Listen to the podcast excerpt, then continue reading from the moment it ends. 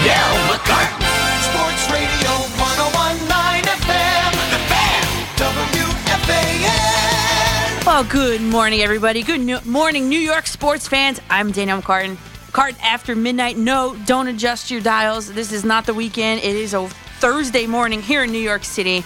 We'll be talking all things New York sports with you until 6 a.m. right up until the Boomer and Geo show on this early Christmas Eve. Let's get this right off the bat. I want to wish you guys a very Merry Christmas and a happy, healthy, of course, and safe holiday season. I've got Emmanuel behind the glass tonight taking your calls. You guys know that number 877 337 6666. Let's load them up with your best content only. Please, everybody. I feel very honored to be smushed between the Steve Somers show and the Boomer and Geo show. So we are going to make the best of it tonight. Get aboard, you guys, only with your best stuff, please. And I've got another very special guest for you guys tonight, Michael Grady. You know him as the courtside reporter during the Brooklyn Nets telecasts on the Yes Network. He'll be joining us in the 4 a.m. hour. So if you're a huge Nets fan and you're excited about the direction in which your team is going, make sure, that you stay locked in tonight. Also, I'm coming to you live from the Mike Francesa studio. Let's get it going. The other night, uh, the weekend show that I have, I opened my show and I serenaded the Jets with Frank Sinatra's Here's to the Losers after watching Trevor Lawrence in that bowl game. Last weekend, I was getting excited for the Jets to finally have it come together, for the Jets to finally be relevant again, and for a long suffering fan base to potentially see its team win a Super Bowl. It has been an entire generation, hasn't it? And wait, forget the Super Bowl. How about just make the playoffs for the first time in a decade? In Trevor Lawrence, Jets fans saw all of that. They embraced the future. They photoshopped and posted to their social media vision boards images of number 16 in his long, flowy locks in the Jets, the Jets' trademark color, Gotham Green. Isn't that what the book The Secret is about anyway? Vision boards as a manifestation of desires? Spoiler alert, I guess. I didn't read the book. I'm really just actually asking. But Jets fans patiently persisted through every blame game press conference by the head coach, Adam Guru. They patiently watched as talented player after talented player vacated their team's roster. Jamal Adams, Le- Le- uh, Le'Veon Bell. And remember that picture of Avery Williamson hailing a taxi with his Jets uniform still on? Those players couldn't wait to get out of here fast enough. Each time breaking Jets fans' heart from near to far. And still, Jets fans endured ultimately every loss that came along with all of that. Because there was a higher plan for this team, they believed. Just three more weeks of losing in order to get to the promised land, they assured themselves before last week's game. We said it here. Tonight, my, while my message still could be here's to the losers, my message tonight is one that I think better encapsulates their emotions behind Sunday's miracle in Los Angeles. And it's the same message that Mr. Vince McMahon tells wrestling fans every time he appears. Just a matter of time. 'cause you got no chance. No chance in hell. So- You got no chance. While it might not be no chance in hell for the Jets to land Trevor Lawrence, the realistic chances of that are pretty slim. The 1 in 13 Jacksonville Jaguars would need to lose one of their final two games in order to restore the un- universe in Jets Nation. Maybe, just maybe, resurrected will be some Minshew mustache mania against the 7 and 7 Chicago Bears. But I've got news for you. Mitchell Trubisky against the Blitz in week 15 last week, he was 8 for 8, one touchdown, and a 158.3 passer rating. First in the league. Yep. That Mitch Trubisky was the first in the entire NFL in the week 15 against the Blitz. Or maybe it's Minshew mania. Maybe it could possibly strike in week 17 against the Indianapolis Colts. After all, that team from Indianapolis is the only team that the Jaguars have beaten so far this season in week one. Maybe, Jets fans, you could believe in and trust in the scripture of Doug Marrone's Monday press conference, at which he said, quote, We are going to do everything we can to win these games. The greatest gift we can give each other is to win. And the greatest gift they can give to the Jets is to win, too. He made it clear that no one has advised him anything different but to try to win. You cannot tell me that there was one single person in this entire country who thought that the winless, hopeless, hapless New York Jets, who just days ago flew a 4,804 mile round trip to and from Seattle after a beatdown, a game in which they didn't even score a touchdown. The New York Jets, who could not stay on the West Coast for coronavirus reasons, and the same New York Jets who flew 2,500 miles back to LAX one way less than a week later. You can't tell me that those you knew that those Jets would shock the NFL world, destroy knockout pools across the country, leaving those fans devastated, and defeat a team in the LA Rams who was, still are, sitting atop the competitive NFC West. During my weekend show, one of the commercials, one of the, the spots that they play here with Geo, he actually asked if the mercy rule was going to be in place. I left because I thought it was going to be. Never in my wildest dreams would I believe that the Jets would have pulled out a win.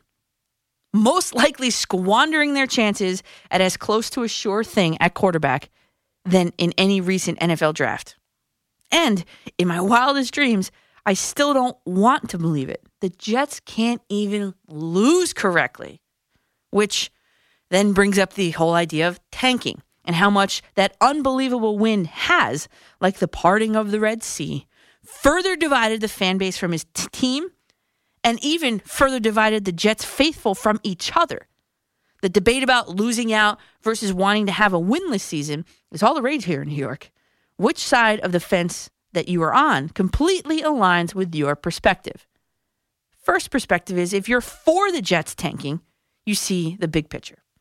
It's not so much about going down as one of the worst teams ever in the history books and the annals of the NFL. The comeback is always greater than the setback, says Mike the Situation Sorrentino. Well, and whoever else that phrase originated from. But if you're for the Jets tanking, you see it as a slingshot motion, the setback being the winless season that catapults you to the highest level of Super Bowl victory with Trevor Lawrence. Remember, the Jets have a ton of draft capital over the next two drafts and will have the second highest cap space in the league at the same time. But if you're against the Jets tanking, you don't want them to go down in the history books as only the sixth team in NFL history to have a winless season. Okay, I get it. In the grand scheme of things, sure. Does it really matter though? I'd like you to consider the 2017 winless Cleveland Browns and compare them to the 2020 10 and 4 Cleveland Browns, who, if the season ended today, they'd be the fifth seed in the AFC playoff bracket, still with a chance to win the AFC North. It can be done. And it can be done here in New York, as Wayne Chrebet told you on my show just a few short weeks ago. That guy saw the worst team in Jets history up until this team and an AFC championship game, all within what, two or three years? But that's the fan base perspective. Both of them, actually. Before you pick up the phone and call me about this, no, I have never instructed any of my teams to tank. But we aren't playing for anything. It's high school sports. There's no salary cap, there's no multi million dollar contracts, and there's certainly no draft picks involved. I'd have to tell you that even if I was a professional coach too, I still would not recommend tanking either. It's just a different perspective. And with that perspective, you have to understand that many of these players wearing Gotham green this season will not be wearing it again next season. Wayne told you that too based on his experience in his career. Connor McGovern, yeah, he we talked about it last week. He had taken total offense to the losing. He called you guys out, the guys that sit on the couch eating pizza and chips and dip to say they should keep losing.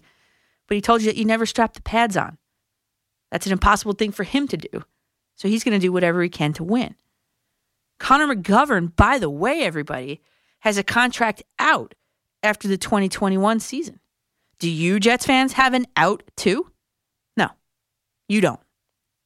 That's all, not to mention the fact that the head coach, one, should have never been hired. And since he was hired, two, should have been relieved of his duties midseason last season. I can't help but to think how happy he is knowing that with that meaningless win in LA, he's most likely set this franchise back at least an entire decade. So, Jets fans, the best thing I could tell you is this that it is almost, not quite, but almost time to put away your rallying cry of tank for Trevor and dust off, in a weird way, your suck for Sam chance. Because to me, at this moment in time, at 2:13 in the morning on this Christmas Eve, Sam Darnold is the best course of action moving forward.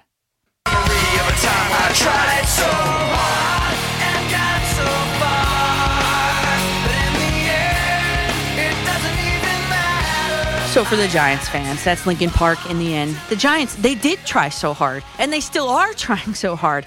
In the end, though, as they just said, it, it might not even matter in terms of making or missing the playoffs. But yet, that is still to be determined. While we're at it, there's been so much to do around here lately, also about the term moral victories. I figured, like we're in my classroom, we're going to set a definition to it moral victory. I consulted good old Merriam Webster, in existence since the year 1828, who defines it as such moral victory. Noun, the achievement of something that is important and good. I think that implies without actually winning because the example sentence below it says exactly that. So, my question to Giants fans is this Have the Giants still actually with a path to the playoffs, although sitting right now at a 10% chance to get there, according to 538's calculator, have the Giants achieved something that is important and good? Your immediate answer might be no, because they did not make the playoffs in the entire worst division in football by a mile. But that's a fact. But I implore you to really critically think about this and I think the answer is going to hinge off this essential question, just like my daily lessons do. Did you consider the New York football Giants to be a playoff team before this season started? I know that my answer was absolutely not for these main reasons, these three main reasons. One, the brand new incoming coaching staff. Two, a quarterback still with a question mark surrounding him. Three, a newly put together overhaul of most of the defense. Under normal circumstances, having a new head coach allows the team to get together in their ma- in their major offseason programs earlier than the other teams. But I don't need to remind you that 2020 isn't a normal year. Combine a new coaching staff, a question mark quarterback, and a defensive overhaul with the fact that virtual meetings dominated preseason programs, that there was no preseason schedule at all, that there weren't any scrimmages against other teams so, all things considered, did the Giants achieve something that is important and good? That answer has to be yes, for the simple fact that they do still have a sliver of hope to make the playoffs. And we'll talk about this, but with two games remaining in the season, there is still hope. And they did it under extreme, extenuating circumstances during the preseason preparation and without their superstar running back, by the way. All things considered, because I didn't, I did not consider the Giants to be a playoff team from the outset, I think moral victories are welcomed.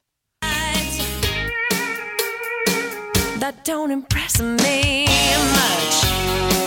So I was having, you know, Shania Twain, you know this song. I was having this argument with my friend earlier today. Yes, the Brooklyn Nets absolutely demolished the Golden State Warriors 125 to 99 Tuesday night in the season opener. That's not debatable. That's an undeniable fact. That don't impress me much, though, to be honest with you. The Warriors shot less than 38% from the floor, far worse than any of the four teams to play on NBA's opening night, which was them, the Nets, the Lakers, and the Clippers. So what? The Nets beat a Warriors team without Draymond Green. They were obviously without Klay Thompson, too, who tore his Achilles and is out for the entire season. So, yeah, while it's exciting that basketball is back in a non bubble atmosphere, here back in Brooklyn, and soon to be here in New York at Madison Square Garden. The Nets are playing also too with astronomically high expectations. It's exciting, I get it. A 125-99 win over the Golden State Warriors doesn't exactly do it for me. My true litmus test for that team in Brooklyn will be January 18th versus the Milwaukee Bucks, February 2nd versus the LA Clippers. And you know what? Throw in that Christmas Day game at the Boston Celtics if you really want something that's more, let's say, immediate or tangible. And how about those New York Knicks? The Knicks opened their season in Indianapolis tonight against the Pacers, as you know. They hung tough. They they really did. till the beginning, really, of the fourth quarter, if you really want to count halfway through the third. The beginning of the end was when Julius Randle picked up his fourth foul midway through the third quarter. The Pacers opened up the fourth quarter with a nine point lead, and that was pretty much the end of it. The entire quarter saw the Knicks lose their focus, lose their ferocity, especially on defense, and lose their heads too in terms of like terrible shot selection. This game was really the story of two halves. The Knicks dominated, dominated the first half of that game, and then they got dominated in the second half. Mitchell Robinson went out with a facial nose injury after being elbowed by some friendly fire around the rim.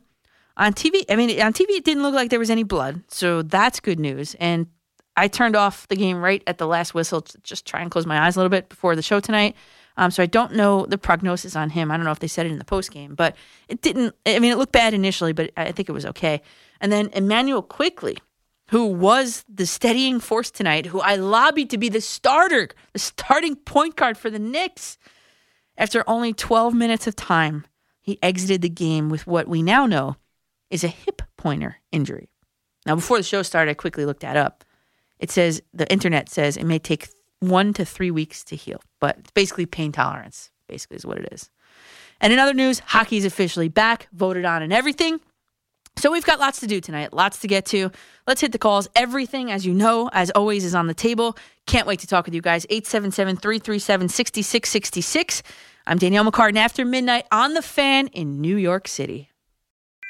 We've got you covered tomorrow, Christmas Day, on Sports Radio 66 WFAN with NFL football at 4 p.m. as the New Orleans Saints host the Minnesota Vikings, and at 4:50 on Sports Radio 1019 WFAN FM with Brooklyn Nets basketball as they face the Boston Celtics. With the Nets game also streaming on your smart speaker, mobile device, laptop, and tablet at WFAN.com. get going here. It's Mariah Carey. It's a classic Christmas song here, everybody. We're building it up to the moment here. I'm Danielle McCartan with you, by the way, on the fan. Well, there we go. Merry Christmas Eve here, everybody. Am I gonna have to sing this? There is just one thing I need. Don't want. I'm, I'm not. My vocal range is not Mariah Carey level. So if we wanted to go maybe like Miley Cyrus level, I could do that. I could also do Brett Eldredge. I could do uh, you know Justin Bieber. But Mariah Carey is um, a generational talent. Speaking of generational talents, Trevor Lawrence doesn't look like he's going to be landing in New York anymore. And do the Knicks have any generational talents on their roster? Well, like I just said, the, the- game tonight was their, their their opener. By the way, it was a uh, how do I say? It was a game of two halves, right? At halftime, I mean, the Knicks looked just as good as anybody in the league at halftime, right? R.J. Barrett, he didn't miss a shot in the entire first half. He was eight for eight from the floor and three for three from behind the arc, 20 points at the half. Then you got Alec Burks, who we didn't really get a great look at him during the preseason. So this was surprising, at least to me. Six of eight from the field, or from the floor, I should say, and, and two of two from three. He had 19 points at the half. So you got RJ Barrett with 20, Alec Burks with 19. And at the half, the New York Knicks were shooting 53.3% from three, 91% from the foul line, and 56% from the floor. So my little note to myself was they need to fix the turnovers. They had 10 turnovers at the half. They brought the defensive intensity. Julius Randle had eight assists. The Knicks were looking good. And then all of a sudden their bigs got into some foul trouble. And Sabonis went off. Finished with 32 points and 13 rebounds. And I blame that on New York Knicks foul trouble. Also, to the turnovers and the points off turnovers. I should have been keeping track of that. Points off turnovers. I saw it probably at least, I would say, eight to 10 points off turnovers that I just saw. I should count them next time. But let's go to the calls 877 337 6666. We are going in the order in that you guys called. Justin, you are leading us off this week. Justin, you're on the fan. Hi there, Dog. So two weeks ago, maybe two weeks ago, I made a point about the Kyrie being uh, can't in the locker room. Yes. So if his performance the other night, he if he keeps it up, that team can be good. But the key is the health of Durant and Kyrie. Yeah, and I think I think if you're a Nets fan, I think you're you know you're waiting for you, you don't want the other shoe to drop, right? But Yeah, I yep, I was a Knicks fan, but I won't. I went on the net bandwagon. I still watch the Knicks. This is my series. Knicks have a better coaching staff. Thibodeau, Mike Woodson. I don't know if you know this. Mike Woodson was coached under, played for under Bobby Knight, so Mhm. he has a good history of coaching experience. so Justin, who are you rooting for? Is it the Knicks or is it the Nets this year? Nets, but I'm still watching Knicks. Just, just so I want to see it under the new regime under Leon Rose and and Thibs. But Right. my Knick concern, point, point, like you said, points over the turnovers. Mhm. Um, ball security. They had some Yes. issues tonight, Yes, I saw that too. You're right. and and of course foul trouble. They otherwise they look good. Yeah, you know, and and, and Justin, I, I wish that Immanuel Quickley was given the start. Had to have given the start tonight. And, and thanks for the call there, Justin. Why on earth was Elfrid Payton in there handling the ball to start the game? I don't understand. Immanuel Quickley, the offense. I mean, the offense runs through Immanuel Quickley. You saw it in that last preseason game. I mean, it opens up the entire floor. Kevin Knox was was fire from three in that last preseason game. And I know we're talking about a preseason game, but when when he was on the floor tonight, Immanuel Quickley, you saw what happened. You saw what happened. They they they took charge. He took charge, settled them down, and then at that point they were only down by like three, I think, when he entered the game.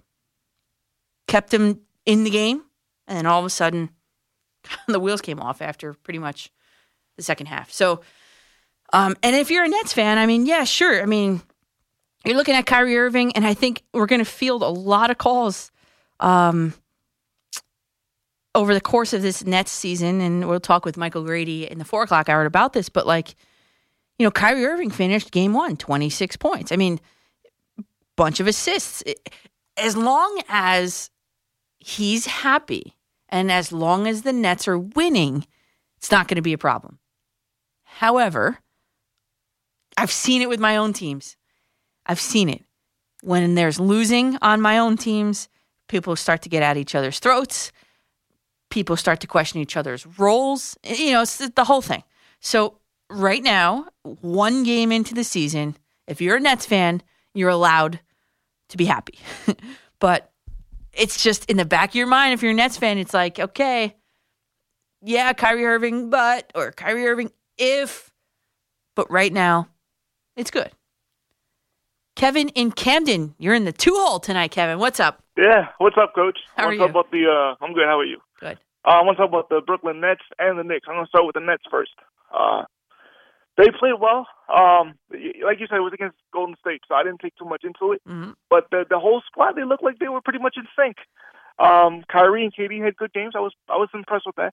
The one and Kyrie talked to the media after the game. I know. And, Imagine and somebody and somebody messaged me, "Oh, Kyrie's talking to the media." I said that doesn't mean nothing because it's because they won. Of course, you can talk to the media when they win. Yeah. But I want to see Yeah. now. Now after after they play Boston, and if they win against Boston, or if they lose against Boston, I should say, then talk to me. Because if they lose, I want to hear him talk to me just like he did.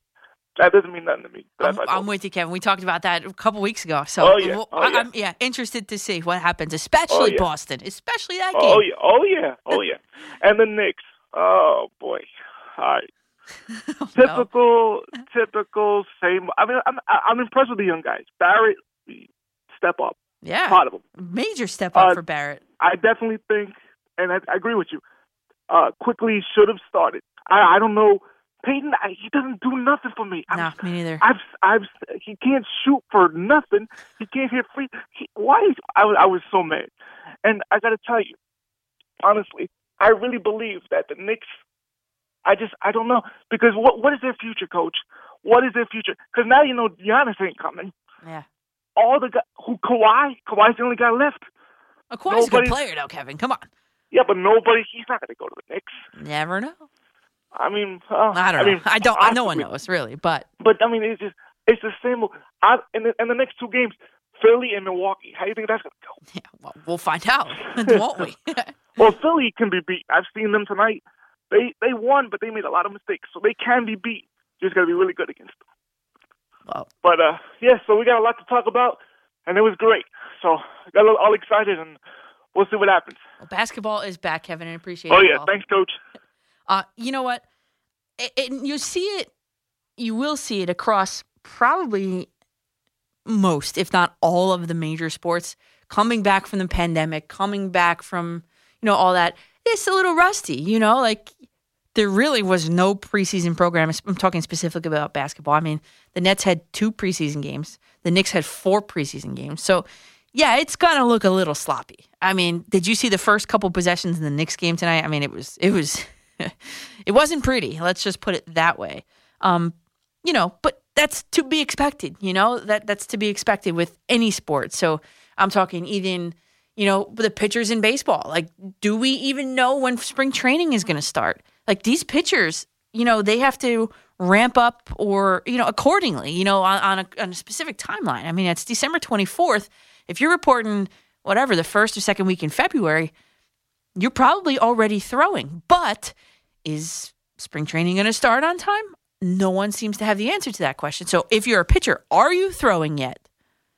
Do you want to throw yet? Maybe it's spring training's pushed back. So there's a lot of questions. And my point being that, yeah, it's going to look a little sloppy, but the, you know, these teams are professional teams. They'll get it right on track. So uh, I would still be afraid of the uh, 76ers if I were the Knicks.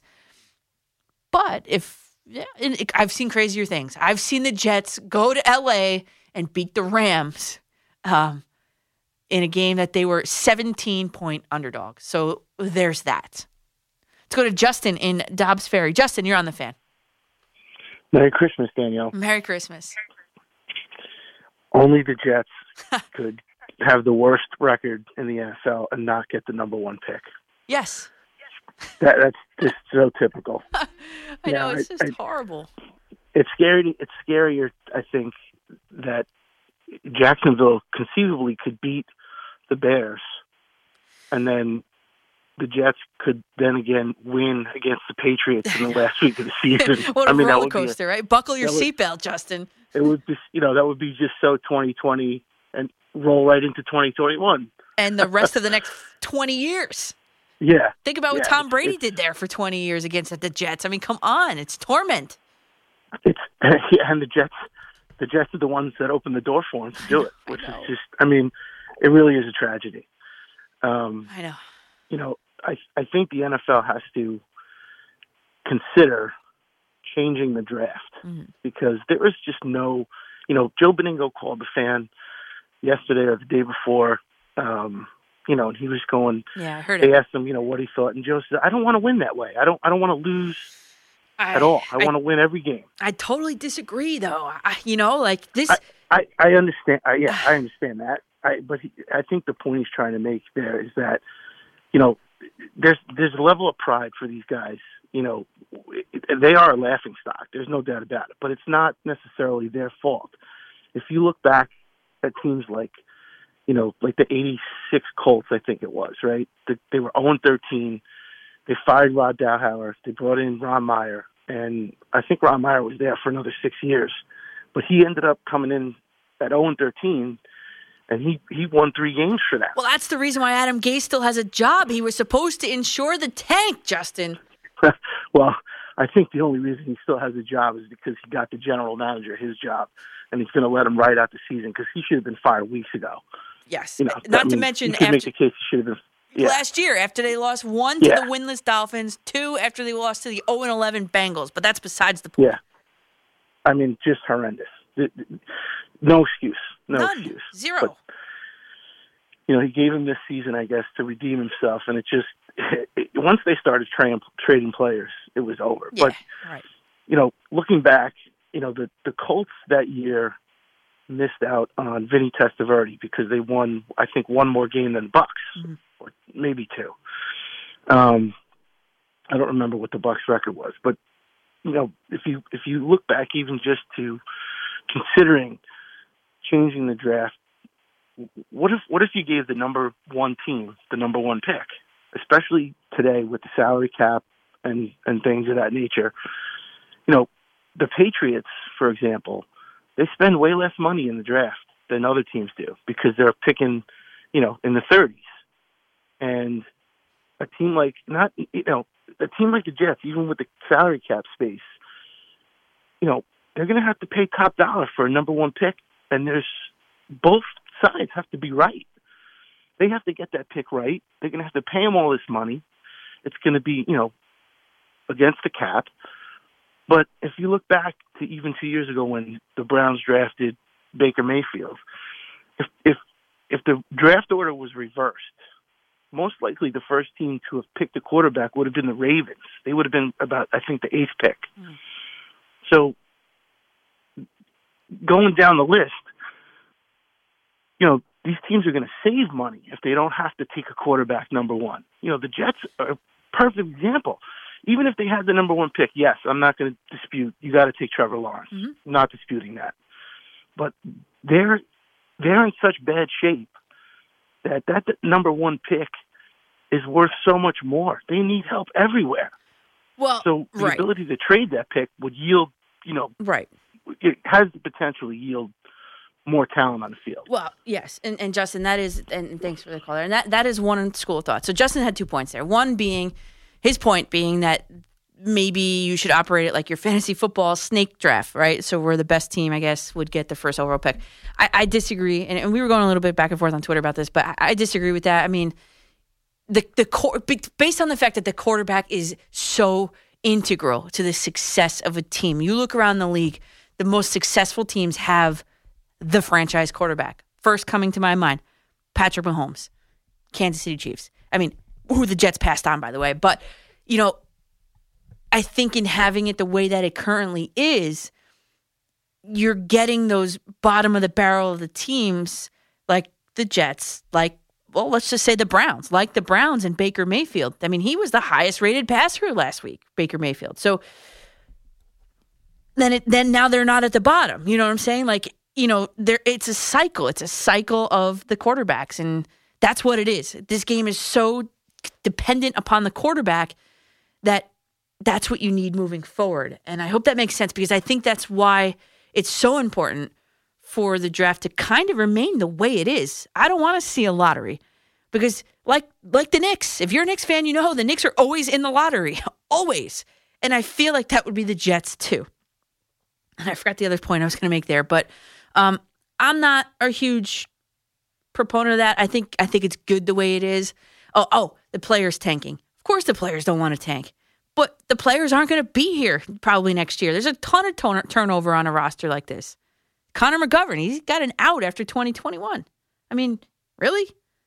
So for the fan base, on behalf of the fan base, you had to lose out for Trevor Lawrence. And you know what? Jets fans maybe want to go into the NFL shop and buy some Jaguar stuff because they're still is a chance. And there's a chance for you guys to get aboard 877 337 6666. I got one line open and it has your name on it.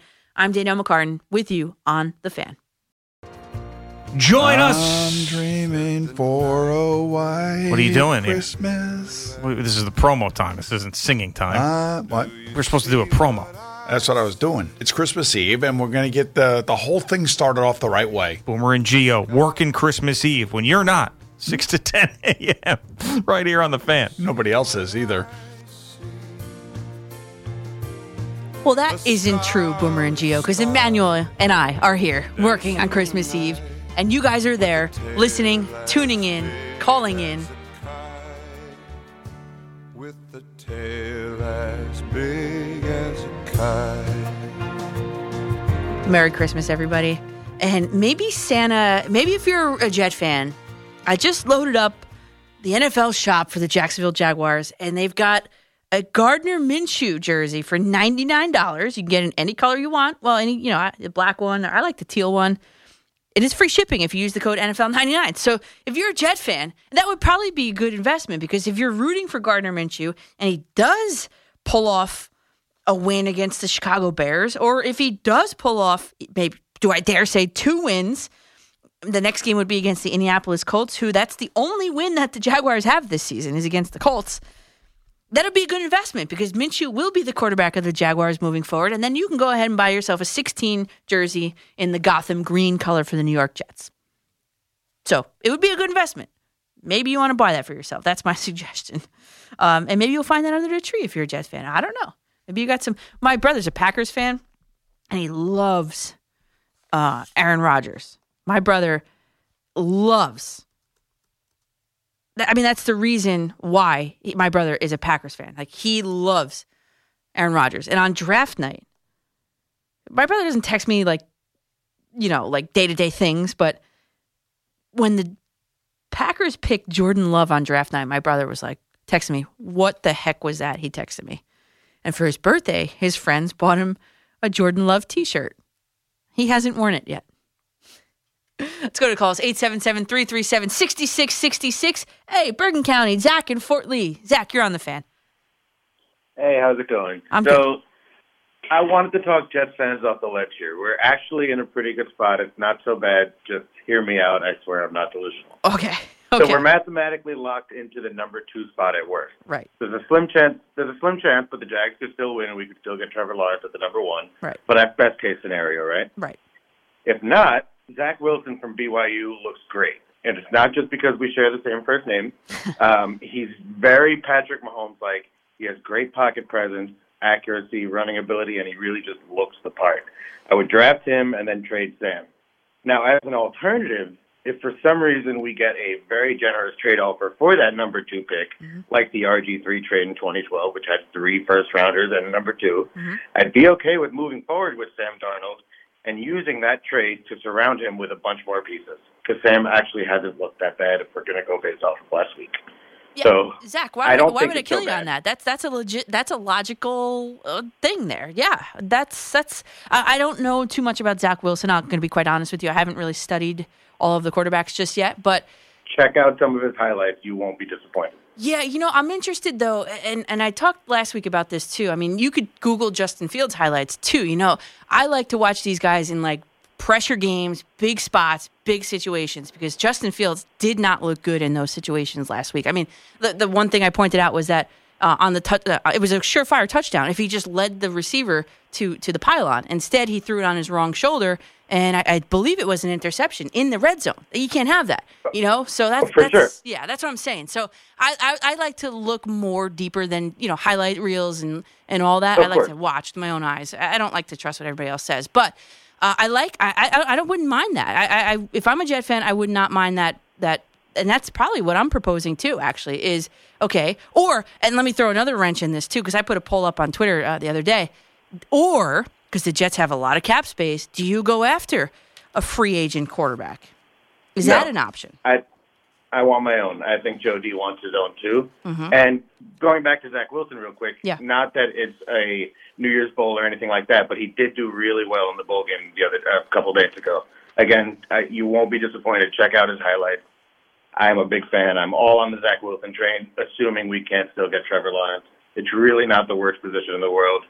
I like where we can go. I have I have optimism somehow. So let's just let's see. Well, Zach, thanks for the call. That's a very logical take there. I like logical takes. I don't like crazy stuff, but um, I think if you're a Jet fan, and I think, I mean, I know if you're Joe Douglas, your question to yourself is this: Is what's out there greater than what I have, talent wise, at a talent level?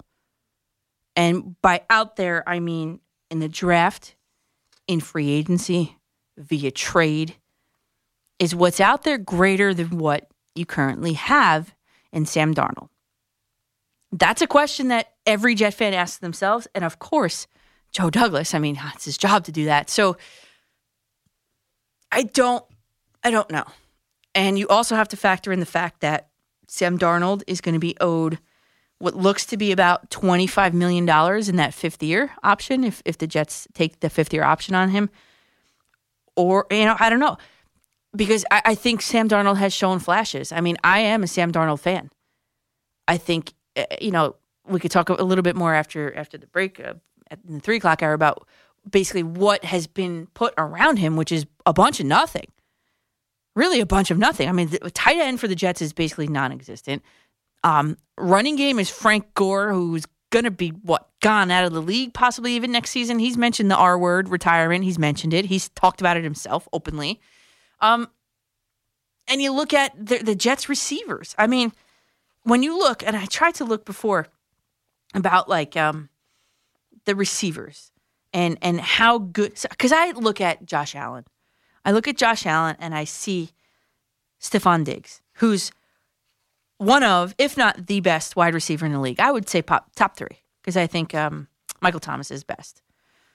But when you look at the Jets, I mean, their top receiver in terms of yardage, and I know they haven't played, right? But in terms of yardage, I think is Jamison Crowder. I think he's like number 60, 6 on, on the list of, of yards. And when you look at, okay, maybe um uh what's it called? Um catch rate. You look at catch rate, because I think that's real important. Catch rate.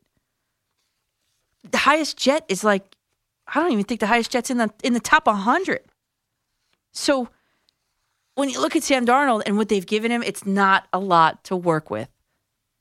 And I have no doubt that if Sam Darnold were to go somewhere else, he would be Ryan Tannehill 2.0 because that's what we have seen from players that have left the grips of Adam Guru. That's what we've seen. And there's so much to unpack with the Sam Darnold thing, but I don't think that's an unreasonable take. I think that um, you just have to see what's out there.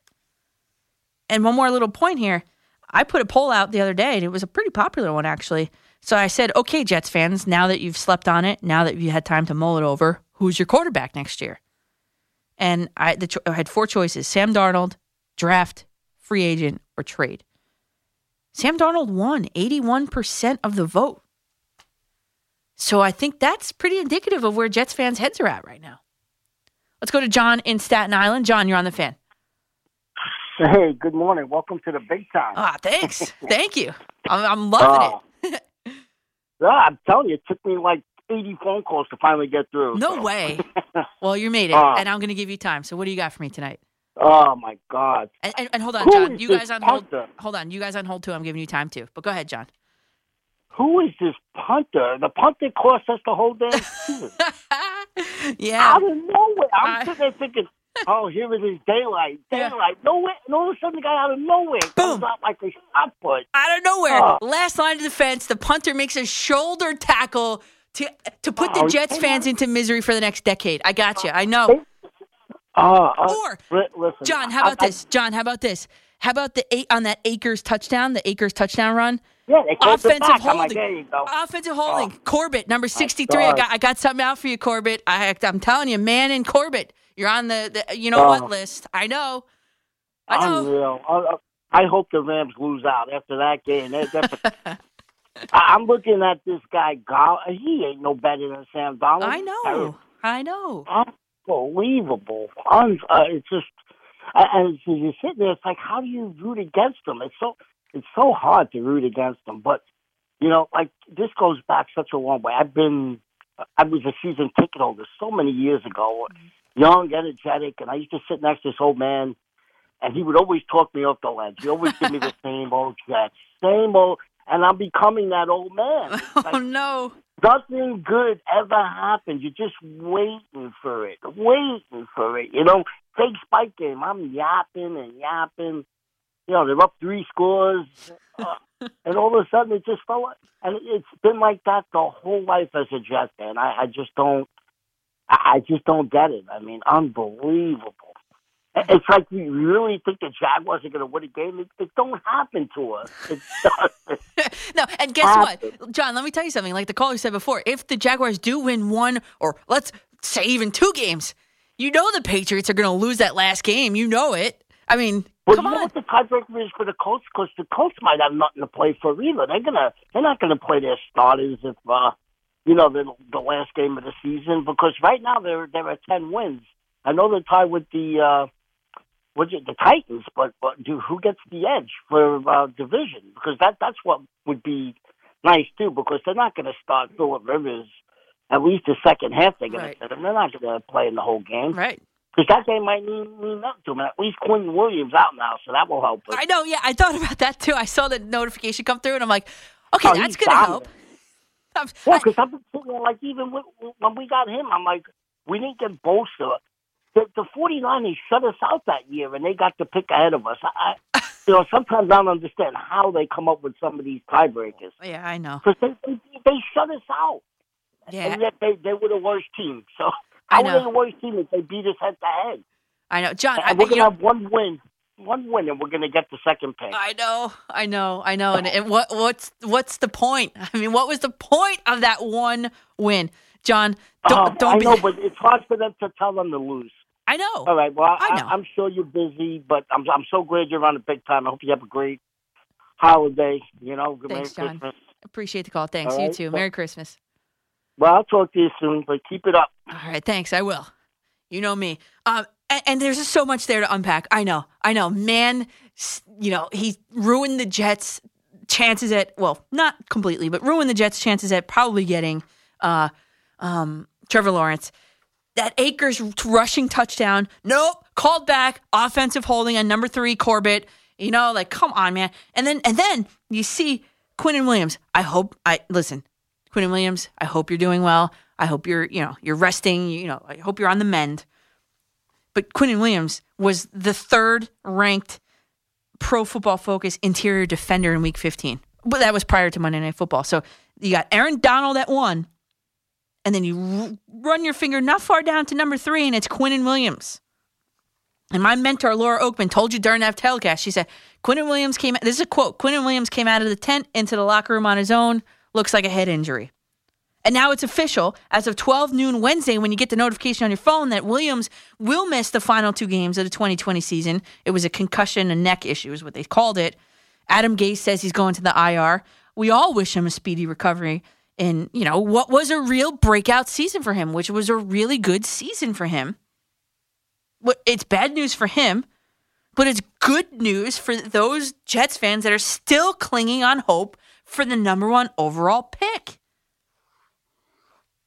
I'm, you know, I hate to be like that, but it is what it is. And I hate that saying too, but it is what it is. And I know the fans, I know fans have a different perspective than the coach and then the players and, and all that. I get it. I'm a coach. I was a player. I, I understand all three sides of this issue here.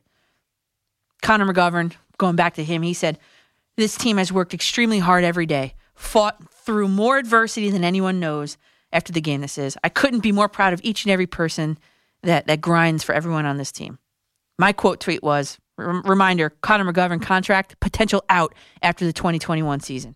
Jets fans contract for life, just like that old guy you sit next to at the stadium. The Jets tweeted the word, the letter W, right after that game with this little recap video. And I quote tweeted it and I said, here for the comments. I should have put like eyes and like a popcorn thing. Within one hour following that game, there were over 2,000 comments. And let me tell you something, those comments did not disappoint. Jets fans are unhinged. And really, can you blame them? I, I, don't these I don't know these people, but these were the good ones that I found, and I'm going to bring them to you guys. At JV Farrell said, "I'm literally no longer a fan of this team anymore. I don't care who calls me a fake fan. This is literally the last straw." This is in replying to the Jets official Twitter account. At Casey Ski Five said, "This is the single lowest moment as a Jets fan. There was hope for the future." Oh man, I feel like this is like a segment here. The at the only Shrek says, "That's it. That does it." I'm trying not to laugh here. I'm trying to uh, channel the anger here. He said, "That it. That's it. That does it. I am no longer a New York Jets fan. I can't believe we fumbled away the number one pick and a generational talent in Trevor Lawrence just to win a meaningless game." Bonus points there for you, Shrek. You used the word fumble away. That's a, that's a good pun there. And at SJ Roaton, Rowaton, he said, at New York Jets, you'll remember this game when Trevor Lawrence wins a Super Bowl with the Jags in three years. I mean, Jets fans are unhinged, and I get it. Because, like we went back, going back to the other call before from Justin,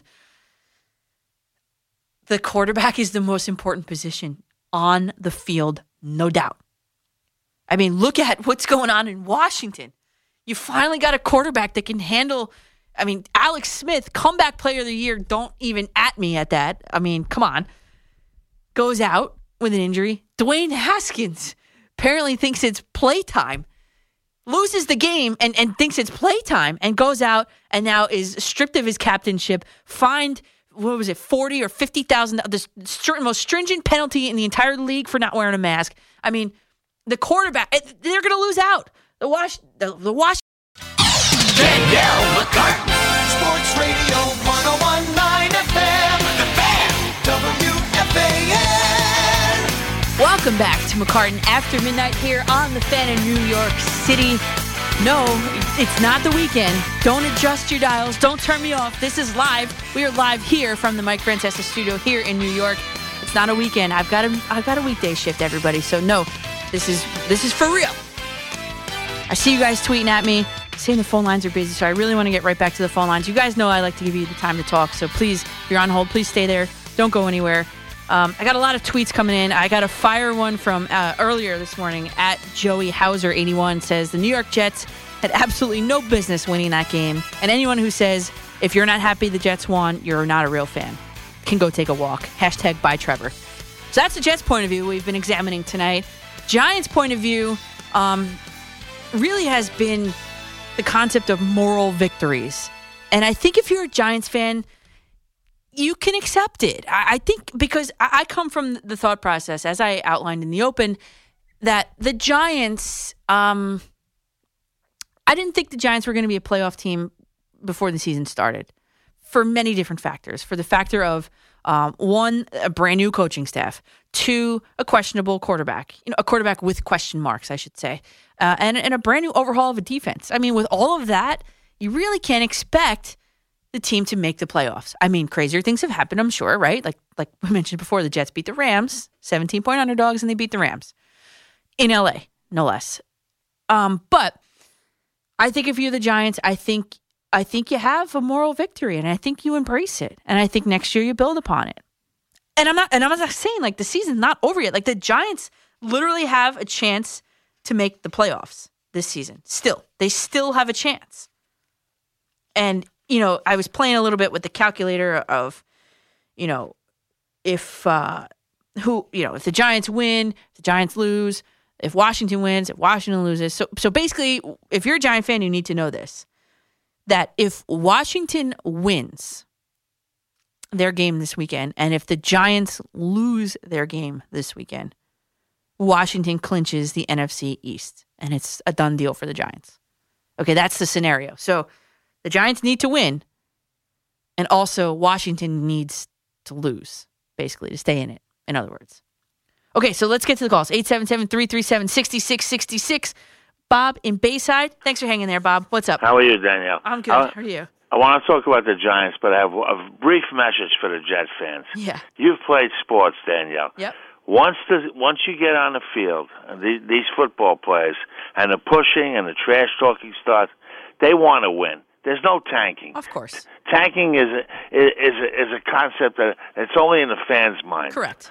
What you know, one, once uh, you once you punch me in the mouth on I'm on, I'm on a defensive line. I want to beat you. I want to win the game. Right. All right. Let me get to Yeah, what you were we- talking. But we established, we established that too, that, that there's like right. three points of view. There's no such this. thing as tanking with, in Players. sports. Not for Uh, players and not for coaches, but for right. fans, yes. Yeah, all right. Yes. Uh, as far as all the permutations, there's one simple thing. Washington must lose to Carolina. Has to. If they win, uh, da- if they win, Dallas and Philadelphia are automatically eliminated, and the Giants have to beat Baltimore. Now, they're a ten and a half point underdog, and they're probably not going to beat Baltimore. But that's their only shot uh, to beat Baltimore, and then then Washington has to lose to Philly the last game. Now, here, here's how the Giants can win. If you're right, if Washington loses out, and I have no confidence in Washington. I think they're a very common team. Yeah. They got quarterback problems now. Yep. Uh, uh, you got the bad calf on uh, on Smith, Mm-hmm. and you got this guy with the with the uh, with the strip teasers and all that aggravation. Dwayne Haskins, yeah. Yeah. And and there was a- well, there was one thing too. I'll let you finish. But there was one thing. It was like the whole dilemma of should they bench Haskins and punish the team, or do they let him play and really don't punish him? And I and I think they they're going to let him play. Actually, I think. Yeah, but if Washington loses to Carolina, that opens the floodgates.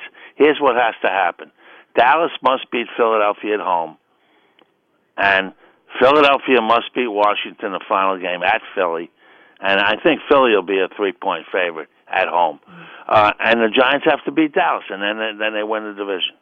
So basically, the Giants have to win out, and Washington has to pretty much lose out. Is the scenario right? No, the Giants don't have to win out. Giants just have to beat Dallas in the final game.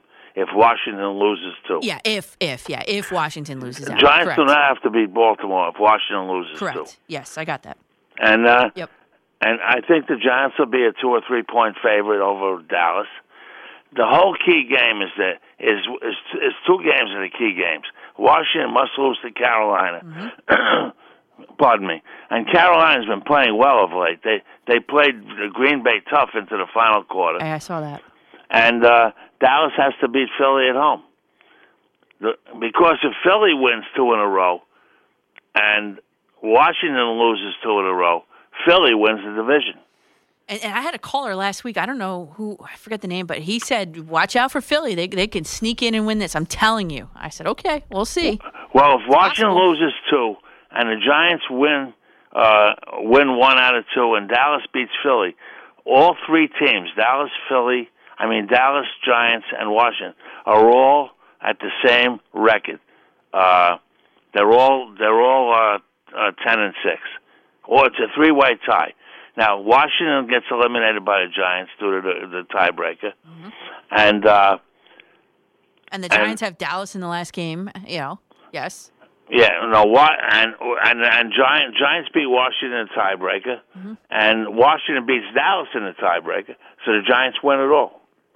There you go, Bob. Thanks for the call there. That that sounds like um, if you guys were watching the election coverage, that guy with the khakis, I don't know his name, how he stood in front of the board and with all the permutations and stuff, or like the the, the GIF with uh, who is that GIF where like all the calculations are going around by his head? I don't know who that is and what movie that's from, but I use it all the time. Do you know it, Emmanuel? Do you know the one I'm talking about? Steve Kornacki. He's the he's the uh, the um, He's the election, election guy. guy. Yeah, but the GIF of the guy with all the the math equations going around in his head, and he's like thinking. I know the like, GIF you're talking about, I don't know I what it's from. pinpoint the name. Yeah, I don't know either. But you know what I'm talking. If you're listening, you know what I'm talking about. If you're ever on the computer, you know what I'm talking about. But um, yeah. So uh, basically, here's here's the scenarios. Okay, I'll, i here for this week anyway. Okay, scenario A is if the Giants and Washington both win, there's not much of a change in the percentages um, to you know to win the East. Washington pretty much remains around 75%, but the Giants do jump to 27% if that happens. If they both lose, Washington and the Giants both lose. Giants really no change. Washington drops a little bit. Scenario C is a Giants win, a Washington loss. That swings in the Giants' favor a lot. The Giants now become the favorites to win the division, and Washington drops to a 20% chance. So, Giants win, Washington lose. Giants become the favorite after this current week. Like, we know, week 16. Scenario D is doomsday, though. Giants loss, Washington win. The Giants are eliminated, Washington wins the East. So, those are the permutations and everything there. So, you know, we'll see. We'll have to just wait and see what goes on. Uh, Washington football team's got a lot of question marks. Dwayne Haskins has a lot of question marks, and he was stripped of his uh, captaincy, fined forty thousand dollars for maskless, we'll say, partying. How irresponsible is that? The court, and that's not the first time he's done something irresponsible. I mean, he's have you remember when he walked behind the, the bench during the game and he was taking the selfies with the fans in the front row during the game? Come on, man. Come on, man. Vernon in Manhattan, you're on the fan, Vernon. Hey, how you doing? How's everything? Vernon, I don't have the. I watched the video for you. Vernon gave me homework over the weekend, and I did it. And I watched the video, and he wanted me to find out the link between what was it, Fireman Ed and the uh, the Mets uh, fireman on the on the bridge on Citi Field.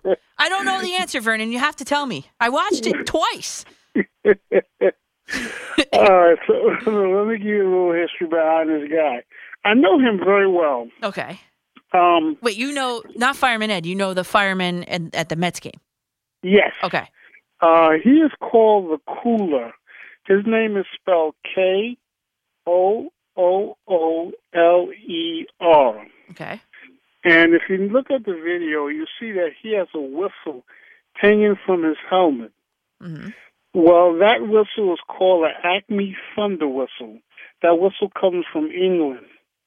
And because he's on the bridge, he usually stands around first base. Mm-hmm. And when the Mets get a hit or a run or a home run, he blows the whistle. Okay. A lot of the elderly people who got upset and complained to the staff that his whistle was too loud. So that's how he ended up on the bridge. Um, Oh, that's funny. So they kicked him out of the seats and they put him out there. yeah, they put him on the bridge. So the thing, the thing is, the reason why he's called a cooler, he picked up that idea from a movie called A Cooler. It dealt with gambling, and usually when someone's winning at the table, they send a guy to stand next to the guy who's winning, and he starts to lose. Okay. So that's why he got the, job, the idea of a cooler. Yeah. The cooler's job on Shea Bridge is to put out the fire when the opposing team started getting a lot of runs. Mm-hmm. If you notice his face, he doesn't smile. Did you notice that? Uh, yeah, he's very stoic. He's just there. All right, so he has created five helmets for the New York Mets. Okay. He created a black, a white, an orange, um, a green uh, helmet, and he's created three helmets for the Brooklyn Cyclones yellow, red, and black. So he's known for the different styles of his helmet. Now, he did meet Fireman Ed actually on Shea Bridge. Mm-hmm. And he came, Fireman Ed came up to him and congratulated him looking at that orange helmet where he has a visor built in the helmet. Mm-hmm. He pressed the button under the helmet and the visor comes down and covers his eyes. So that makes him cool. Uh-huh. He actually did a commercial for the New York Yankees at um, Citi Field when the Yankees were playing the Mets. And um, he has uh, people on the bridge come and take a lot of photos with him. So he's one of the big super fans. He did get uh, articles written about him. He ranked number. He he was ranked in the ten. There was fifty. Um, God did the article, and of, he put fifty of the super fans. Of those super fans, he came in number two. Guess who beat him out? Uh, it's Fireman Ed. Gotta be. No, it wasn't Fireman Ed. What? No. Okay, you've been to Citi Field, right? Yes. Okay. When you come off the the, uh, the steps, or if you come by the car, who is out there at Citi Field sitting there on the carpet? I don't know. The dog. the dog. All right, then then I like that then. the dog with the five glasses and the Mets jersey. He ranked number one. Oh, see, okay, I, I'm okay with that. All right, So the you got you got a Knicks point tonight, Vernon? Uh, what'd you say? You have a Knicks point tonight? Oh yeah, the Knicks. Yeah. Here it is. If the Knicks win the championship, I'm going to get you tickets to the Green Bay Packers. Okay. You'll get a seat in Green Bay. I guarantee you that for 2021. Okay. If the Knicks lose, guess what?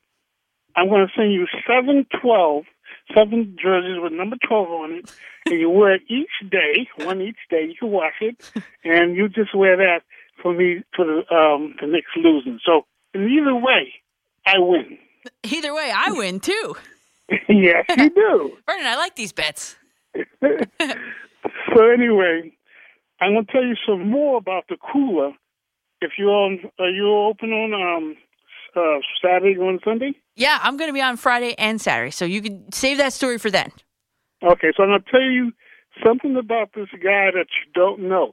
But guess what? He has called you and talked to you, but you didn't know he was the cooler. So I'm going to tell you who the guy is, Oh, okay? who is he? Yeah, go ahead. All right, have a nice day. Vernon with these. Hey, and he hung up. I have no idea. Have a nice day. Is it Bon Jovi? Have a nice day. I have no idea. Vernon, he, he's one of a kind. He always gives me trivia and riddles and stuff. Oh man. Okay, and we're up against the break a little bit here, and I and I want you guys to hang on there because I want to give you time to talk. Obviously, that's that's the whole motto here. So, um, if you guys just hang there, I'm going to take this right to the twenty. I- I'm I'm answering all these tweets online. People are saying like, uh, did, did you know that Todd Frazier's from Toms River, New Jersey, and played in the Little League World Series? That's the one I'm looking at right now. That's from at while my guitar won, and I'm writing back. Is that the one that stood next to Derek Jeter that game that time during the national anthem? So, uh, funny stuff. At Coach McCartan on Twitter, if that's where you guys want to. Maybe you can't call. Maybe that's where you want to tweet me some whatever you have to bring to the program tonight. So, uh, more your calls after this quick little pause. I'm Danielle McCartan with you on the fan in New York City. Two. Hey there, it's your buddies Card and Roberts. As this craziest of all years comes to an end, we just wanted to wish you and yours a very special Christmas and happy holiday. And before you know it, we'll be back on the radio Monday at 2 o'clock. So check it out. Enjoy the weekend. We'll see you Monday at 2, right here, 1019 FM, The Fan. There we go. On this Christmas Eve here in New York City, I'm Danielle McCartan with you on the fan. 877 337 6666 is the phone number. And I just have to announce that I somehow figured out who that GIF was. So I got some guesses. Uh, I got some, I tried, you know, Henry, Henry J at Henjo88. He tried. He, he said it was the Always Sunny in Philadelphia, Charlie Day with all the zigzags. No, it wasn't that one. And then at Shell Shetty said it's the beautiful mind. No, not that one either. And then I it, I looked at it again and it hit me. The background, I recognized the background as Las Vegas. It's the hangover. It's the one from the hangover where they're trying to card count at the thing, you know, with the guy with the beard. That's the one I was talking about. That's the GIF I was talking about. Anyway, so um, listen, I want to get right back to your calls because I know you guys are still tweeting me saying it's busy. So, so let's knock some of these calls out. Let's go to Cash in Philadelphia. Cash, you're on the fan. Hey, what's going on there, Danielle? What's Merry up? Christmas. Merry Christmas to you too. So, um, I was going to get on the Jets real quick. I'm actually a, a Falcons fan, which leads into my next point. Okay, go ahead. Um, yeah, don't laugh at me. No. Well, um, Eh, you know, yeah, so eh, it sucks. It's I don't know what's being what's Hey. worse, being a Jets fan or a Falcons fan. I'm not. I don't know. At least the Falcons Uh, made it to the Super Bowl. At least you could say though. yeah, well, uh, we also have the single biggest collapse in Super Bowl history. Don't remind me of that. Yeah, I don't But, know. That's that's see- maybe I'll throw that poll up. I'm going to throw that poll up right now on Twitter. Okay, go ahead. So, thing uh, thing is with the Jets right now, they're. I mean, if they get the number two pick, um, I actually personally want the Falcons to move on, and I want them to draft quarterback. So, leads into my Jets point. Do you think they'll just maybe say? I was talking to JJ last night, and he was maybe saying they will not take Justin Fields. So, I don't I don't think so I think you either. as a Jet fans, I don't think you'll want Justin Fields. So, do you think they'll maybe take that big offensive tackle from Oregon, that Penei Sewell, Mm-hmm. or do you see them maybe trading out and then and then seeing see if you can get more draft picks, and then if that doesn't work, say you do get you know say you do somehow get the number one pick again, do you trade Sam Darnold to say someone like the Saints or say the 49ers, who you know two great offensive minds like Sean Payton and, Kyle Shanahan Mm-hmm. that can work with them? What do you think of that? Yeah, Cash, there, there's a there's a lot there. Uh, and thanks for the call. And, and I'm gonna hang up so you can listen to the answer. And by the way, I just did throw up that poll on Twitter at Coach MCCARTAN. Who would you rather be a fan of, the Jets or the Falcons? So we'll see what that. I, I gave it one hour, so by 4:26 we'll have an answer there. What do you do, right? What do you do? Okay, if you have the number one overall pick, you're picking Sam. Uh, you're picking uh, Trevor Lawrence. No ifs, ands, or buts. If you end up with the number two overall pick, if you're the Jets, I haven't really, st- I'll be honest, I haven't really studied, like I said before, the quarterbacks coming out of the draft. None of them right now, sh- right now on December 24th, Christmas Eve, are striking me as can't miss talents other than Trevor Lawrence. I also am on the record saying that I believe in Sam Darnold. And the only reason why I came off the Sam Darnold train was because the Jets really looked like they were going to, and, and still kind of can, get Trevor Lawrence. So, my best suggestion moving forward for the Jets is to stick with Sam Darnold. If they decide that they're not going to stick with Sam Darnold, you're you have to trade him. Those are two good destinations that you brought up. I would like to see. I come, it's, and then from there it splits into two branches. One branch being, is he an immediate starter? Maybe you look at a team like the Bears too, or it branches off into the other way of, which I think is the right way. He should sit a season behind a veteran quarterback that is maybe going to be retiring in the next year or two ish. In that sense, Pittsburgh all the way. Pittsburgh, send him there all the way because they would have the draft capital to match up to give the Jets back in return for him. And that's what I would say. So there's so many different ways that this can go. Over the next two weeks, we're going to find out where the Jets actually mathematically end up picking. And from there, we can really hone in. Because I'm not doing a whole study uh, on these collegiate quarterbacks, you know, without the playoffs, you know, starting and all that. So I'm not I'm not going to go and, and do that study for you guys just yet because the Jets could still end up with Trevor Lawrence.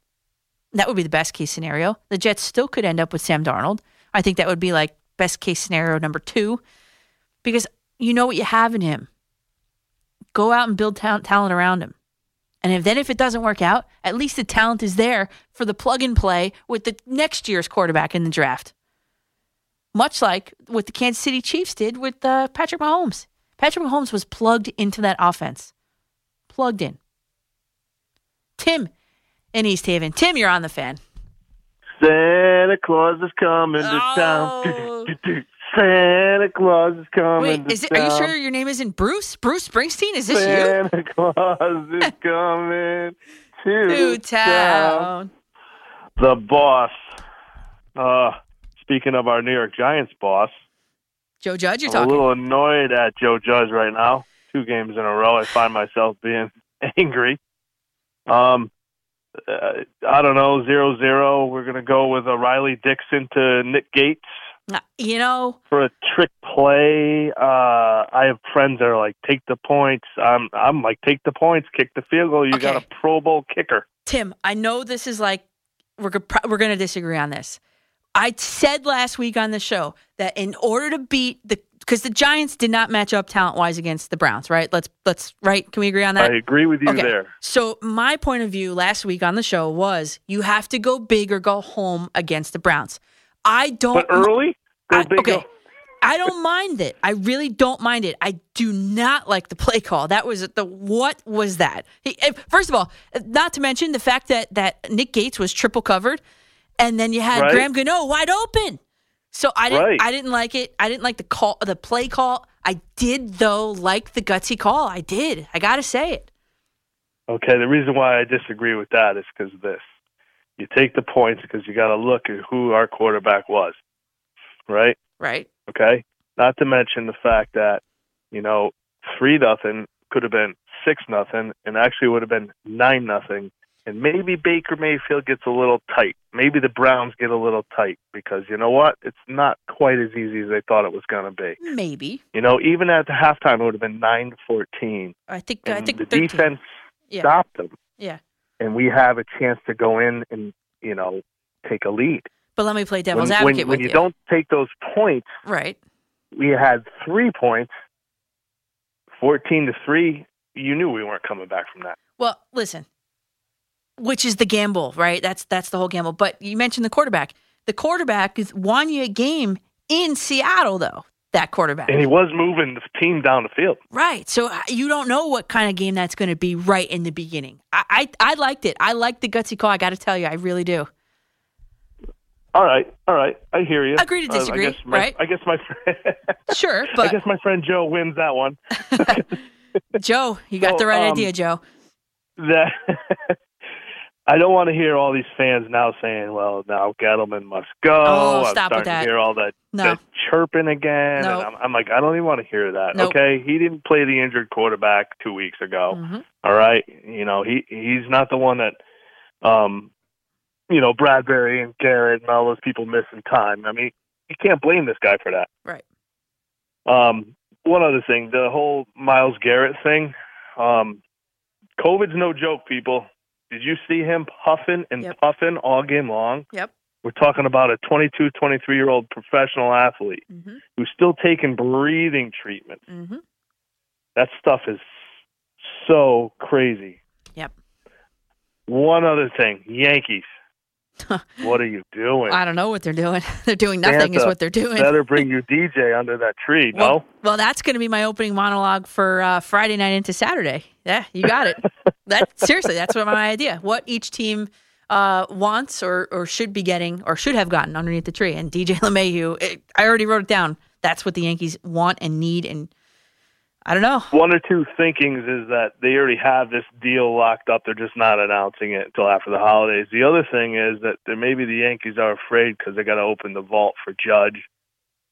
I, yeah, I mean, yes, I, I think yes, I think you're right because Judge, look at the major contracts around. Three hundred million, is it four hundred million?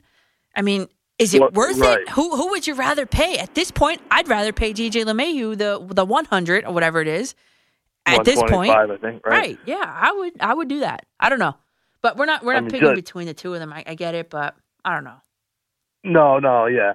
So, uh, anyways, thank you for my call. Have a Merry Christmas, and we will talk soon. All right, Tim. Talk to you this weekend. Merry Christmas to you too. Um, yeah, you know, and that's just the strange thing too about DJ LeMahieu. And I was really critically thinking about this when you got Brian Cashman saying that he, you know, they're they they're waiting for him. They're they want him. All that, right? They're willing to wait for him. Okay, that's cool. But wasn't it not that long ago when they pulled out every single stop there was to go out and get Gerrit Cole? Remember the special bottle of Italian, expensive Italian wine that he drank that one time, and Brian Cashman remembered. Remember that? Brian Cashman gave it to him. Remember when the Brian Cashman gave him that light up Yankee Stadium forty pound thing with the whatever the playbook or whatever inside, not playbook, but guide to the Yankees, the key to the Yankees inside of it. That to me is a full court press. DJ LeMahieu is not getting the full court press treatment from Brian Cashman, and I don't know why. Now, maybe Tim's right. Maybe the conspiracy theories in all of us says that deal's already locked up and they're waiting until after the holidays. I don't know. Why not just announce it now? Because they're saying what Cashman is saying is he's willing to wait out DJ LeMahieu and he's willing to give up on other potential options in order to wait out for him. So, Tim, I don't know about that either. I think we're going to disagree twice tonight. I don't know. Let's go to Doug. Uh, yeah, Doug in Long Island. Let's go to Doug. Yeah, you're on the fan, Doug. How are you, Daniel? First time talking to you, and I will tell you, you are the toughest one to get through. To. It took forever to No get way. All right, well, you're on now. Yeah. You're on. You're here. What's up? All right. Uh, well, uh, the piece that you and Lori and Maggie did was was awful, awesome. Oh, I thought you were gonna was say awful. I was like, I'm going to hit No, up on no, you now. no. You waited all that time to tell me it was was- awful, I was Doug? Actually, I'm actually at work and I was gulping, so now I uh, just got in the seat to sit down and talk to you. Um, yeah, it was it was awesome, and it was Thank great to see. Long overdue. And, and truth be told, I'm a Mets fan. I was hoping that Steve Cohen they would get her. Uh, me too. This should have been a long, long time ago. Yep. She is. She's just been around too many good clubs. She's been very influential with a lot of teams.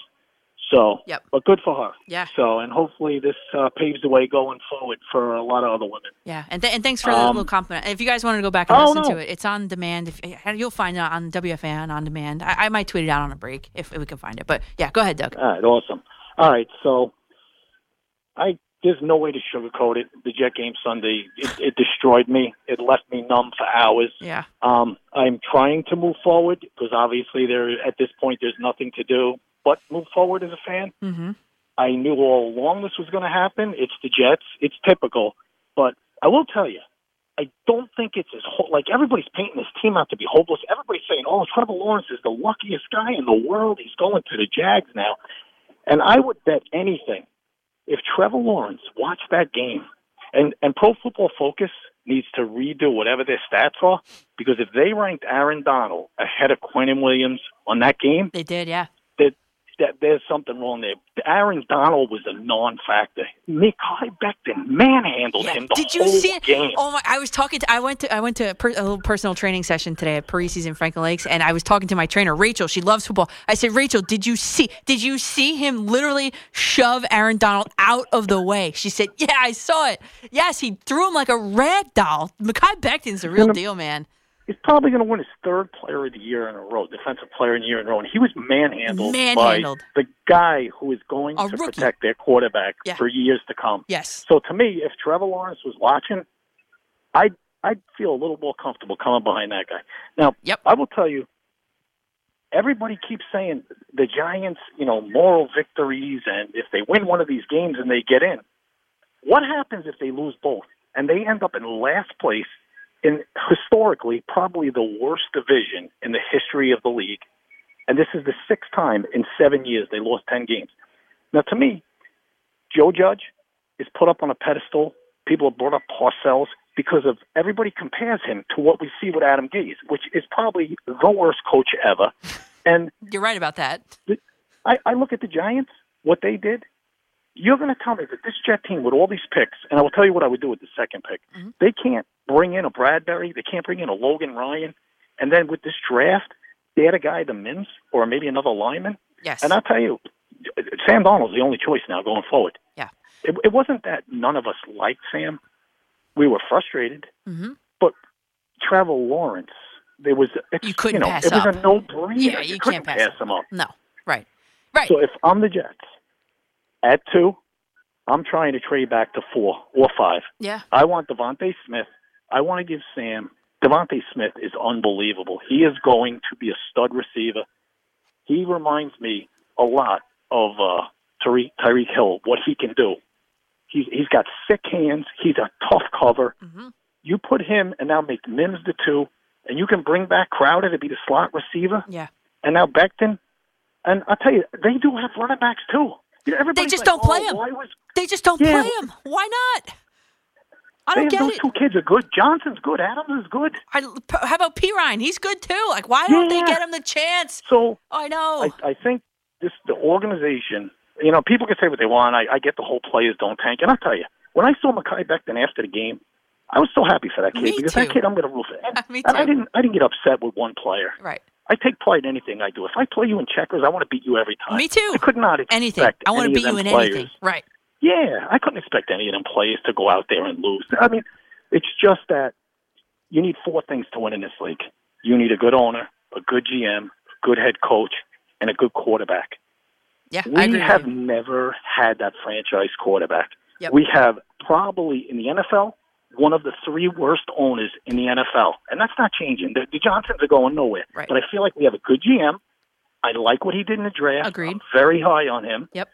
And if I if, if Lawrence would have come here, all of a sudden, anybody who's a hot coach or if I'm a college guy who people are saying like uh, Lincoln Riley would never come out or the guy from Stanford would never come out, you got all of a sudden you got Trevor Lawrence.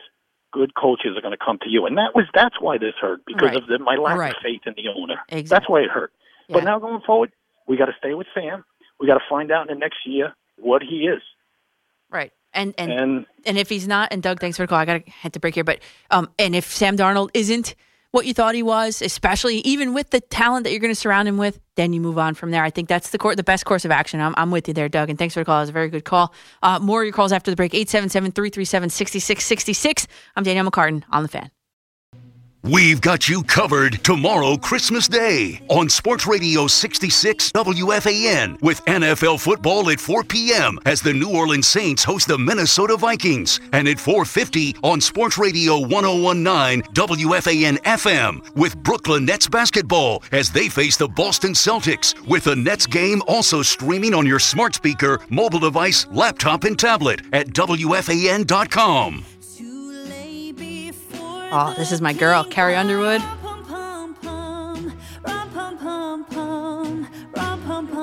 I love Carrie Underwood. She's actually her son is in this song too.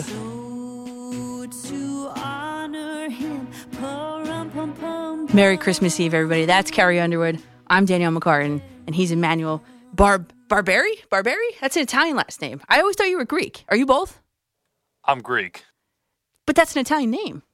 Is it? Oh, I get that a lot. I have some Italian relatives, but I am Greek. Okay. I thought so. Okay. All right. So, uh, you guys, 877 337 6666 is the phone number to call. Um, I threw up the poll 18 minutes ago. Would you rather be a Jets fan or a Falcons fan? Um, and that came from inspiration from the caller Cash in Philadelphia. Uh, looking at the poll, uh, the Falcons, you'd rather be a Falcons fan than a Jet fan, um, most of you guys. So you get your vote in at Coach MCCARTAN. Um, I was I was going through them on the break. At Jets Mets fourteen forty eight says I'd be a Jets fan for sure because as bad as the Jets have been, the Falcons have had an entire history of blowing games. Also, as embarrassing as the most embarrassing Jets things have happened, the Falcons have lost twenty eight to three in a Super Bowl. No NFL team can top that. All right, Eric in Ronkonkoma, you're on the fan. Hey, Danielle. Good morning. Uh, Merry Christmas to you. You too. Merry Christmas. All right. Um, so before I get to the the Jets point, the uh, the, that uh, Giants scenario about twenty or so minutes ago uh, gave me a headache. You I know. Between the, I know. You know I mean, it's the, it- uh, although I got to say though, I mean the the fact that in this weird season, I mean, I guess it kind of makes sense in this weird season that even to this point, you really don't know who might win this division on there. So I guess I guess it just kind of fits the. Uh, uh, the, you know, fits the situation on there. But uh, yeah, that's it, it's kind of crazy. Uh, look, you know, the, the the one thing I haven't heard, you know, at least yet today, anyway. Uh, but you know, it's been a, a topic. You know, a lot a lot of what you know is going to happen with the the uh, I guess the draft scenario or or the quarterback scenario is who the coach is going to be.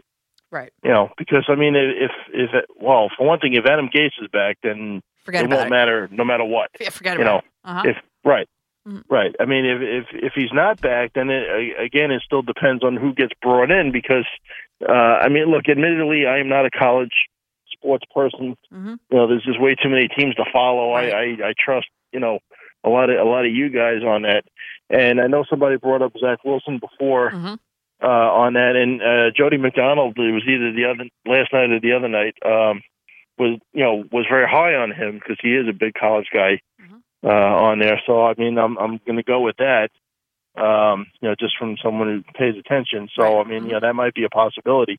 But you know, look, the um, I, I did sleep through the Jet game. Uh, it's probably a good thing because you know that would have driven driven me nuts. You know, watching that game, and uh, but you know, I, I don't I don't really know how to go with it. I mean, it, you know, you feel bad for Darnold because of the situation he's in, and yet, you know, how much can you trust him? Also, I mean, it's right.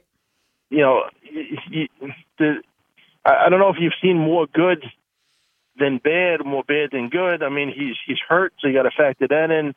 You know, uh, on a lot of things. I mean, the mono was just a weird thing, so you can't really throw that in there. But uh, it's kind of hard to evaluate him. I mean, you know, overall so far, I, I, I don't know what your thought is on that because he certainly shows glimpses. Right. Like he, you know, I, I did watch the replay of the game, so he certainly shows glimpses that he can handle it. But you know, th- then he has meltdowns. You know, so I mean, I, I don't know. W- w- do we even know what the real him is yet? So Yeah, and and Eric, that that's a good question. And so, who is the real Sam Darnold? Like, right? Like, this is a guy. Remember that the Jets traded up to go and get. By the way, right? So yes, he's very inconsistent, and and I just kind of watch those games like sometimes through like a coach's lens. Like I don't know, that's kind of where I am in, in my life now. But um, I'd look at him and I compare him to watching other quarterbacks, you know, at the line of scrimmage, et cetera, right? Sam Darnold is not playing um, smart football, like with his brain, like with his, he's not playing cerebral football, let's put it that way. And you could see it. He's missing guys that are wide open. He's not coming off his first read. Uh, he looks, he, he doesn't look comfortable. And all of that, like, my my quote on my Twitter is from Hope Solo. It says, "My confidence comes from my work ethic, and I'm always prepared." I think you guys know that. I'm always prepared, so therefore, I'm not nervous. I feel that Sam Darnold isn't always the best. Let's just say he's probably not prepared for action. Let's put it that way. And I don't know how I'm not there in the in the rooms with them, and you know, but how much of that falls on Sam Darnold not studying, possibly? How much does that fall on Adam Gase not teaching, possibly? Well, definitely, like right. So I don't know. Like I, that's the thing. It's so frustrating because I don't know. I don't know who Sam Darnold is. He's rarely played with his three wide receivers altogether. Um, he's rarely played with an offensive line that's intact. He's got a head coach that has hampered him from day one, right? I actually looked, and here I am being prepared again. I looked at what, because remember that Sam Darnold started with Todd Bowles. So in his first year, he was with Bowles. And, you know, obviously since then, it's two years, he's been with Gase. So when you look at a quarterback, right? I don't know. I, I picked completion percentage. I think that's pretty important, right? With Bowles, Darnold had a we'll round up 58% completion percentage. With Gase, it's we'll round up again, it's a 60%. Now, again, separating this is three years. If you think of this as like a freshman, freshman year with Todd Bowles, and now he's a junior under under Adam Gase, you've only gone up two percentage points in completion percentage. He's regressed by just about seven total points in quarterback rating. He has regressed. And his touchdown percentage is half that with Gase as it was with Bowles. So you mean to tell me a guy in his third year in the league is at or worse, statistically speaking, than his freshman year in the league under Todd Bowles? I think that tells you all you need to know. So either it's going, there has to be a, a divorce in this marriage. Either Adam Gase is out and Sam Darnold stays, or God forbid Adam Gase stays, Sam Darnold will go and be Ryan Tannehill 2.0. Definitely. For sure. Brian in Weston, Ohio. Brian, you're on the fan. Hey, Daniela. Uh, first off, I got to tell you, much respect for your show. I love it. You're, you're so informed. It's just amazing the things you can remember and know, and all the studying you do. It's I do a lot of it studying, Brian. my mind.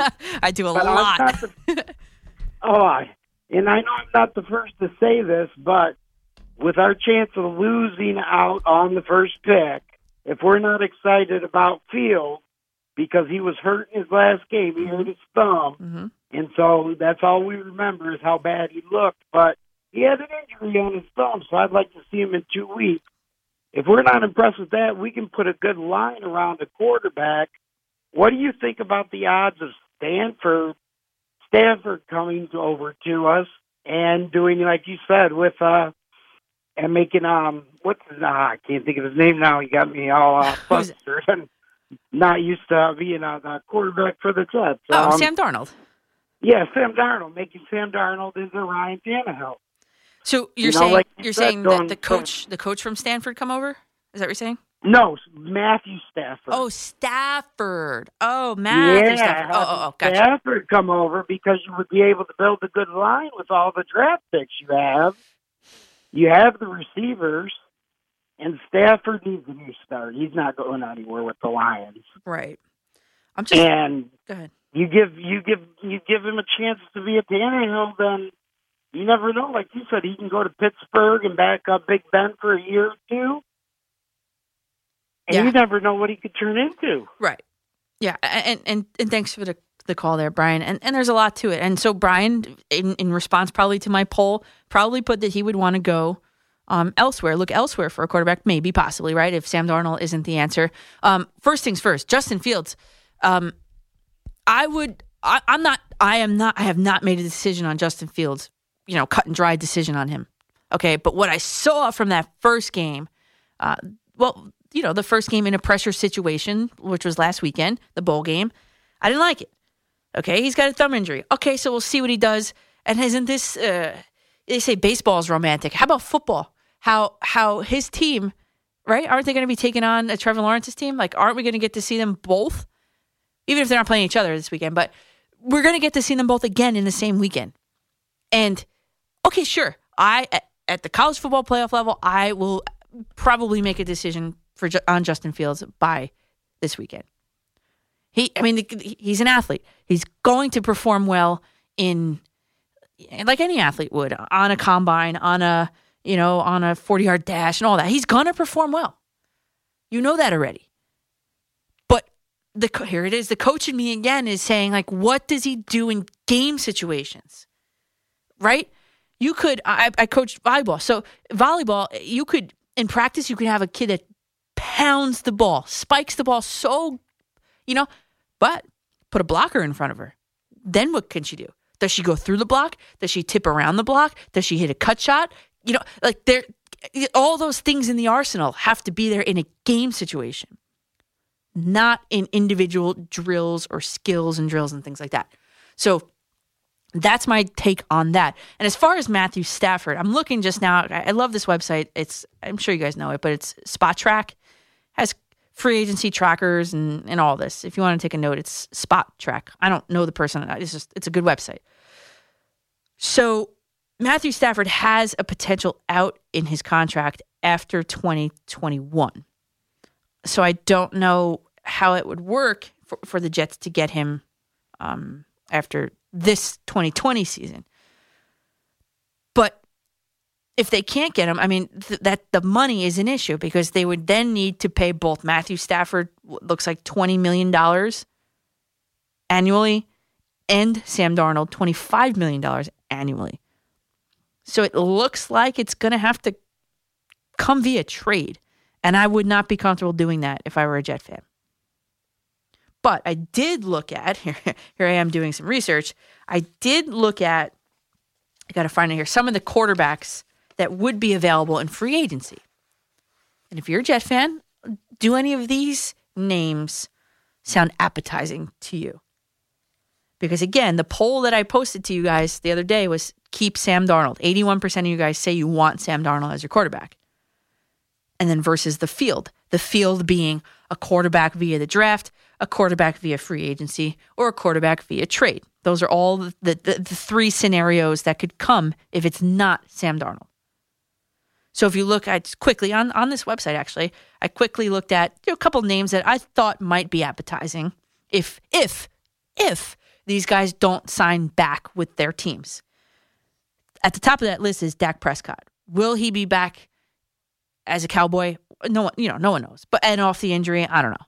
So I'm just saying he is a free agent at the end of this season. Dak Prescott. Philip Rivers is a free agent at the end of this season. Jacoby Brissett uh, is a free agent at the end of this season. Mitchell Trubisky. Maybe he could deal with a change of scenery. I don't know. Cam Newton, who his Patriots this year have not made the playoffs. What about Andy Dalton? So, do any of those whet your appetite if you're a Jet fan? Instead of Sam Darnold, Prescott off the injury. And this is again, guys, if they don't re sign with the teams that they're currently re signing with or that they're currently playing with. So, Prescott, Rivers, Brissett, Trubisky, Newton, Dalton. I don't know. I, I, I would I think in this case I would take my number two pick, and if those are the options in free agency, I would take my number two pick at this point in time on Christmas Eve, December twenty fourth, two thousand and twenty, at three fifty eight in the morning. I would take my second pick, fall back a little bit, and I would you know trade back in the draft a little bit, and I would uh, definitely try to stockpile some draft picks there and rework that line. How about how about uh, how about a tight end? How does that sound? The Jets. When was the last great tight end that the Jets had? I mean, Herndon is non-existent. Griffin, he could he's a good blocker. He's an okay, but I'm talking like Gronkowski type. I'm talking like Kelce. Um, I'll throw Ertz in there.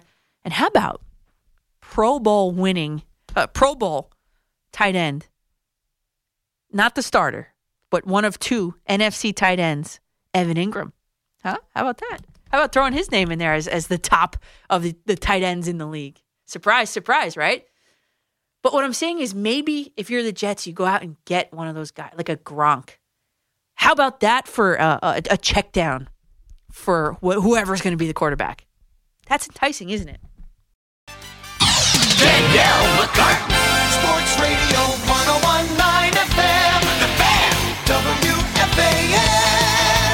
Welcome back, everybody. At the top of the hour, it is 4:04 in the morning here on this Christmas Eve. I want to wish you and me and Emmanuel are going to wish you guys a very Merry Christmas, everybody out there celebrating. Um, and and Happy Hanukkah. I know it's over, but if you celebrate Hanukkah, Happy Hanukkah, Happy Holidays. This microphone keeps falling on me. there we go. Oh no, there it goes again. Okay, let me tighten it up. I think that might work. Okay. Um, yeah, so we are uh, here in the Mike Francesa studio for another two hours before the Boomer and Gio show t- comes your way, obviously, uh, in the six o'clock hour or at six o'clock exactly. We have uh, Michael Grady from the Yes Network coming up a little bit later this hour. Um, we're going to talk all things New York, uh, uh, Brooklyn Nets with you guys. So uh, stay tuned if you're a huge Nets fan. That's that's going to be a great conversation. I'm sure Michael Grady does great work over there at the Yes Network. So we've been having um, a, a pretty heated discussion tonight, mostly about the Jets, which is fine. Um, and this thing keeps falling on me. I got to hold it. Um, I got to use one hand. I'm looking at the tweets that are coming in that um, Kevin from Camden just tagged me in a tweet from Rich. Uh, I, I call him Cimini because that's the Italian way. And Buon Natale, by the way, for those of you guys celebrating Italian Christmas. Maybe your seven fishes tonight, right? It's Christmas Eve, right? I'm getting mixed up. No, not yet. Seven fishes are tomorrow night or later tonight, I guess. So um, enjoy those seven fishes or the sette pesce, pesci. Um, Rich Cimini says that Gase has not had any discussions with ownership about his future. Asked if he has a gut feeling, Gase says, "N- "This is a quote. Nothing I'm really worried about." I had someone tweet me and I lost. I'm trying to find it. They said, "Please don't ever suggest, please don't ever suggest keeping Adam Gase as a, as a suggestion moving forward ever again."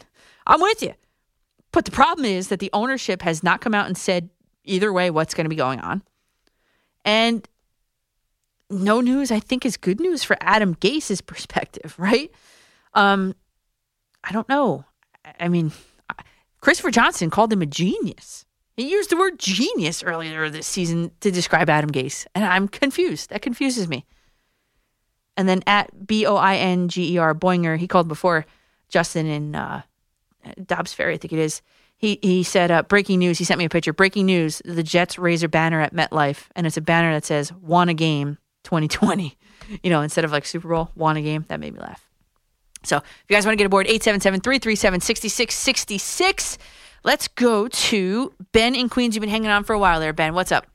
Morning there, Coach. Usually, uh, back back in the day, this was my hour because it was Tony Paige's uh, Simpsons hour. Okay. So, so this is it's it's familiar haunting grounds for me.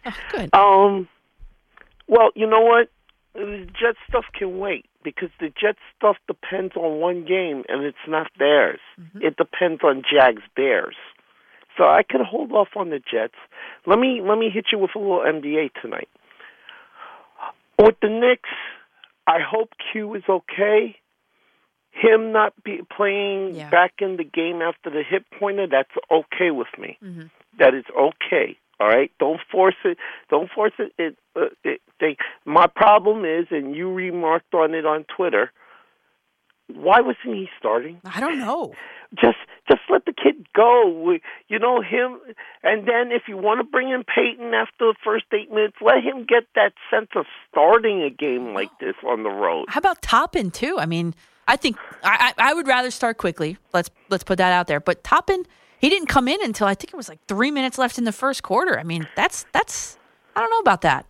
I, uh, I, uh, what are you protecting them from? I don't know from themselves. I mean, I- they need to get the experience. They, that is the future of that team. Put them out there. Ev- No one is expecting the Knicks to make the playoffs this year, so put them out there. And if they make the playoffs with these kids, then great. Now, now, are, are are the Knicks afraid that what would happen to them uh, would be what happened to Ball tonight? But you know what? Ball went. This is a learning experience. I right. Yeah, let me. And t- Toppin to his credit, when he came in, he he got his little Zion on. Actually, you know, he was he was swarming. He was everywhere. But but again, it's Thibodeau. Thibodeau's a quality coach. Yes. You know, I I can hold off on that a second. Yes. But now something a little bit more serious. I've seen fans sticking up for Harden with all of this. How? That's that's what I don't understand. Okay, you have a problem with the team. Okay, don't show up. Just stay home. Okay? That right now you can look at Harden as the super spreader here. I know. I that thought crossed my mind too when the oh, Rockets Oh, couldn't play. oh, this- yes, of course it did. And and and here's here's the thing too, okay?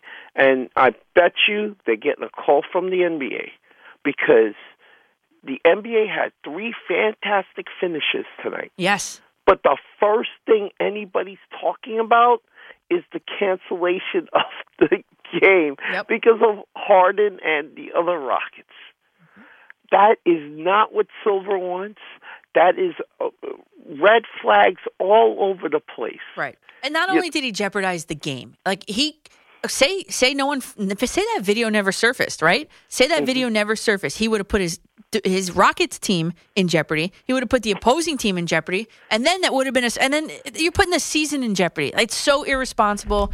Like no one has a problem about where he was or whatever he was doing. It was the fact that he had no mask on. That's the problem. And um, unfortunately, you're a professional athlete. You're gonna be videoed. You have to be following the and the, the protocols that the league put forth.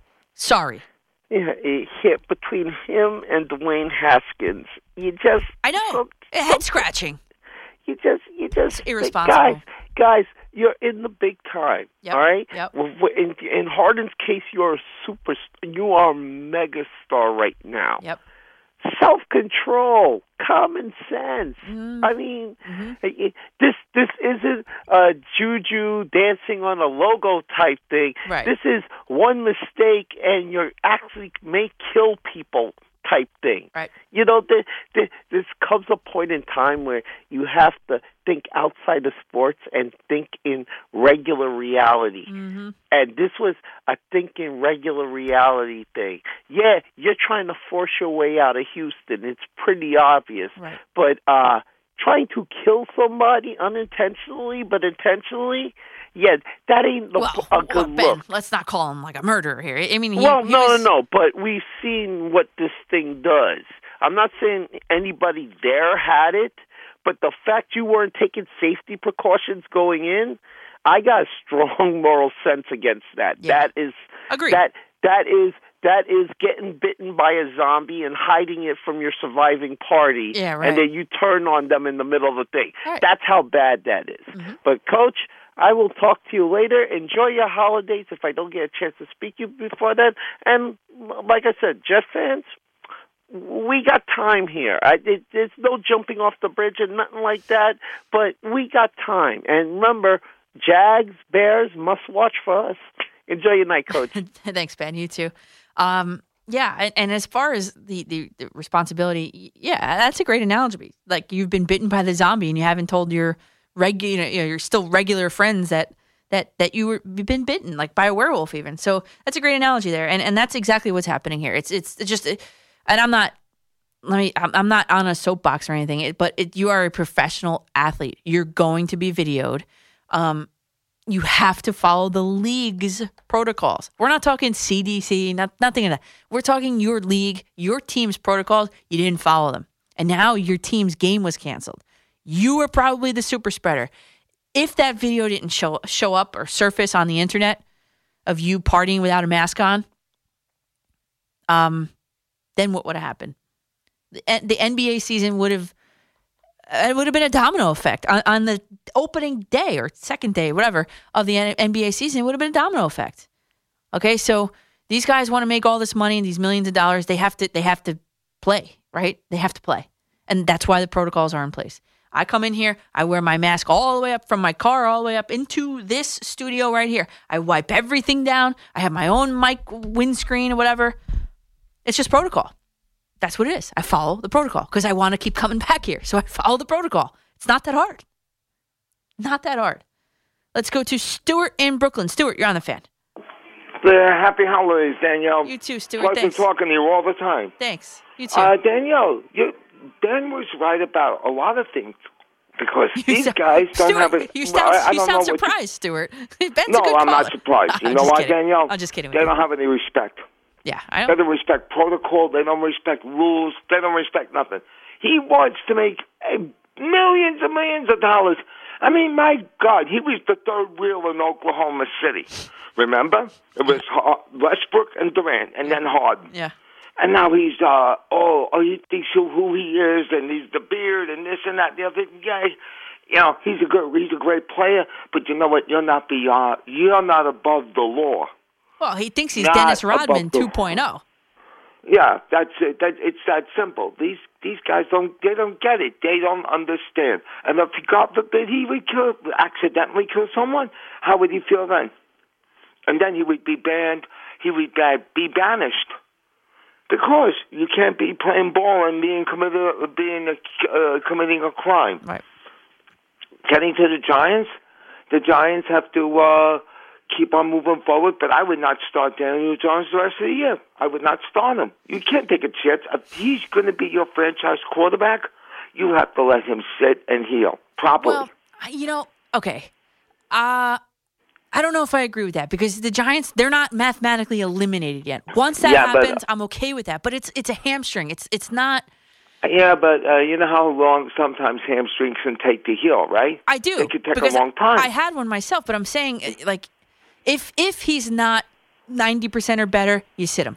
Sure. Yeah, uh, okay, agree with that. And uh, with getting to the Jets, uh, you know, is Ben a Jet fan? I, From what yeah, I he, hear, said he he's used a the Jet pro, fan, right? he used the pronoun we to describe the Jets, so I'm going to assume yes. Yeah, all right. Well, uh, once upon a time I was a Jet fan, but the only time I was a Jet fan when when number twelve was there, when Joe Namath was there, because I liked his swagger, I liked his style, Yeah. and I just liked the fact that when I got back from the Mets '69 World Series parade. He came out holding the Super Bowl trophy high over his head, wearing a mink coat. I know, yeah. and that was priceless. I mean, I remember that to this very day. I was at Shea Stadium that night after the Mets won the World Series in 1969, where my boy Seaver was the star of the show. And no, no, not Seaver, Jerry Koosman. But Seaver did pitch the fourth game, a complete game, ten, ten inning, two to one victory. And uh, but I was I was impressed with Joe Namath. But uh, the, I'm a Giant fan now because you know uh, you know it's like uh, and I didn't switch. I was always a Giant fan, going back to Y.A. Tittle. But the Giants have to, uh, you like you said, ninety percent let them play. But if not, not. But the Jets, Adam Gay shouldn't have been there to begin with. Well, we yes. I mean, he, he yes, you know my he, feelings uh, on that. I mean, he he looked like he, every week he was lost. Eh, in his, still. in his press conferences, he just looked lost. He didn't have the proper answers for the questions, and uh, there was no, there was no. It seemed like there was no game plan, and uh, they just went out and did what they did. Okay, last year they won. They were seven and nine, but that wasn't any any, any indication. So was, the season was already over when they went on that winning streak. Yeah. Again, a happy holidays to everybody over there, and a hopefully New Year, and hopefully 2021 brings us back to where we can be in the baseball parks and uh, stadiums. God bless from your mouth to God's ears, hopefully. So, Stuart, thank you for your call. You take care, and have a happy holidays. You too. Thanks. And a healthy New Year. You too. Uh, yeah. Hopefully, we'll be back in a stadium soon, you guys. Right? Man, did I ever think I was going to miss paying forty dollars to park my car at Yankee Stadium, or whatever it is, twenty dollars to get over the bridges to Citi Field? Like, did I ever think I was going to miss that? I don't totally miss it, you know. But you know what I'm saying. Spend fourteen dollars on a beer from from the beer dude. Like I miss it. I do. And, and the caller before, I wrote it down. I don't know where. I wrote camaraderie at the stadium when he was talking about how he sits next to the old guy, to, to the old guy at, at the stadium, the Jet fan, same old Jets. It's just a camaraderie, you know. And I don't know. I just I I- you know I just look at these football teams around here that have limited capacity. And I'm like, oh, I just want to get to a game. Like I almost want to. If there wasn't a travel ban in our um uh in our in our zone here, I would I would go. I would go and I would go to a game. I don't care what game it is. But of course, I won't because we have to quarantine once we get back here. This is so random, but on this TV right here, the funniest video I ever seen on YouTube was there's a model and she's walking down the runway and she her heels like give out from underneath her, wobbly wobbly. No one's ever seen the video before, but if you Google it, you could probably I might post it. I, if I can find I'll post it. But this channel, this random channel that's on right now, had was just showing that video. I was trying not to laugh as I was talking. And it's like the I got I got to tweet it out because it's like newscasters that are like making like sound effects as she's like wobbling down the aisle, and then she ends ultimately she ends up falling. Um, but it's hilarious. I don't wear high heels just for that reason because I have flat feet and whatever. But anyway, so that's uh, besides the point. That is totally not related, but that just caught my eye on TV, and I had to tell you guys. So I'll, I'll tweet it out to you guys at Coach M C C A R T A N. And uh, you guys want to get aboard? 877 337 6666. We've got Michael Grady at 440. So we'll take your calls all the way up until then. I'm Danielle Carden on the. Join us. I'm dreaming for a white What are you doing here? Christmas. Wait, This is the promo time. This isn't singing time. Uh, what? We're supposed to do a promo. That's what I was doing. It's Christmas Eve, and we're going to get the, the whole thing started off the right way. Boomer and Gio working Christmas Eve when you're not. 6 to 10 a.m. right here on the fan. Nobody else is either.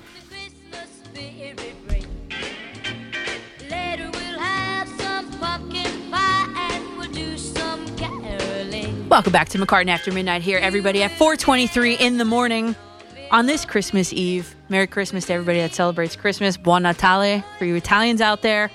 Enjoy your seven fishes later today.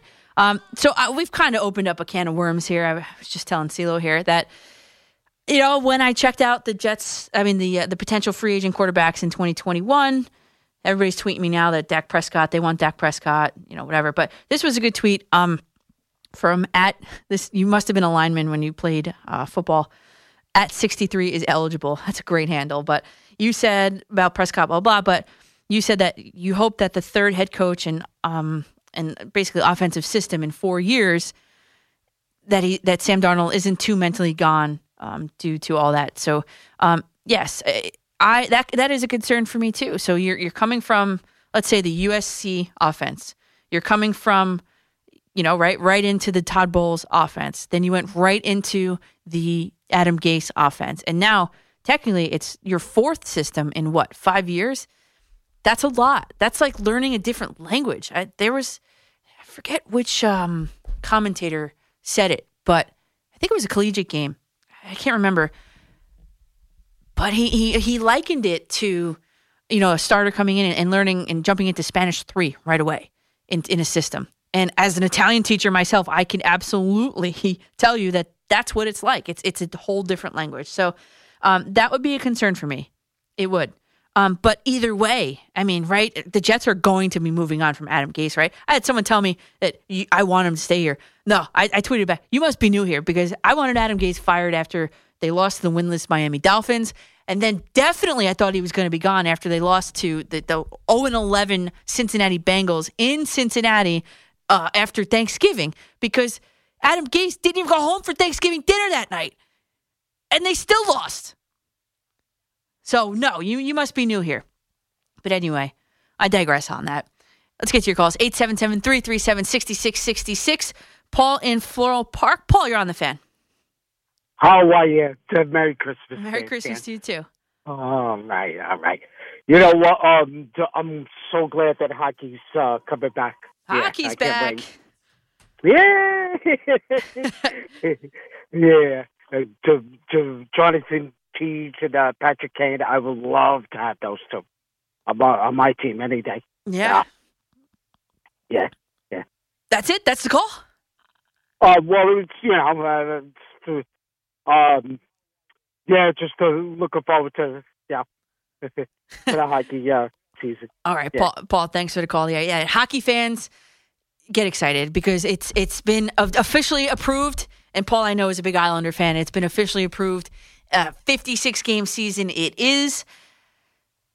The the, the uh, realignments in the divisions is is pretty much set. I think they're still waiting to see what's going to happen with the, the Canadian teams. Are they going to in fact be in their own division or not?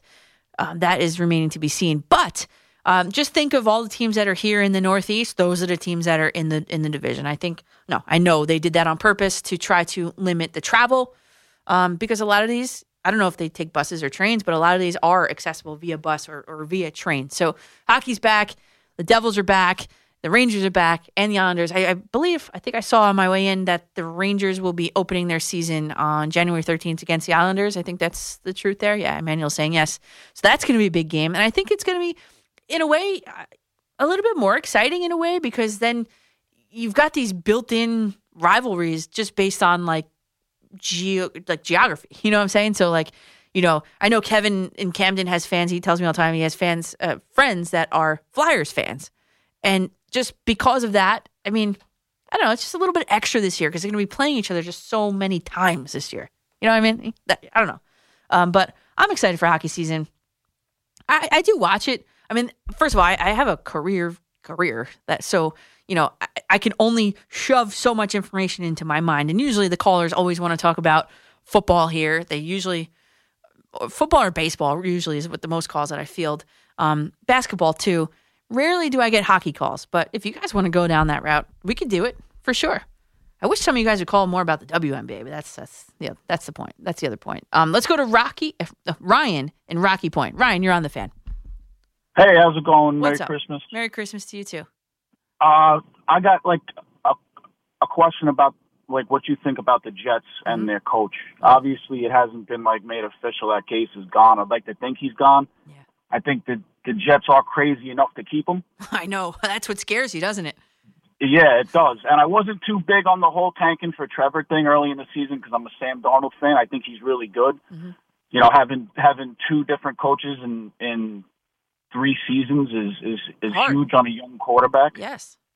But uh, besides the draft, But wait, because Ryan, I mean, wait, but Ryan, before you go, before you go on, how would a third coach in four seasons be for him professionally? You know, at the NFL level, that's concerning. Yeah, not yeah, not good.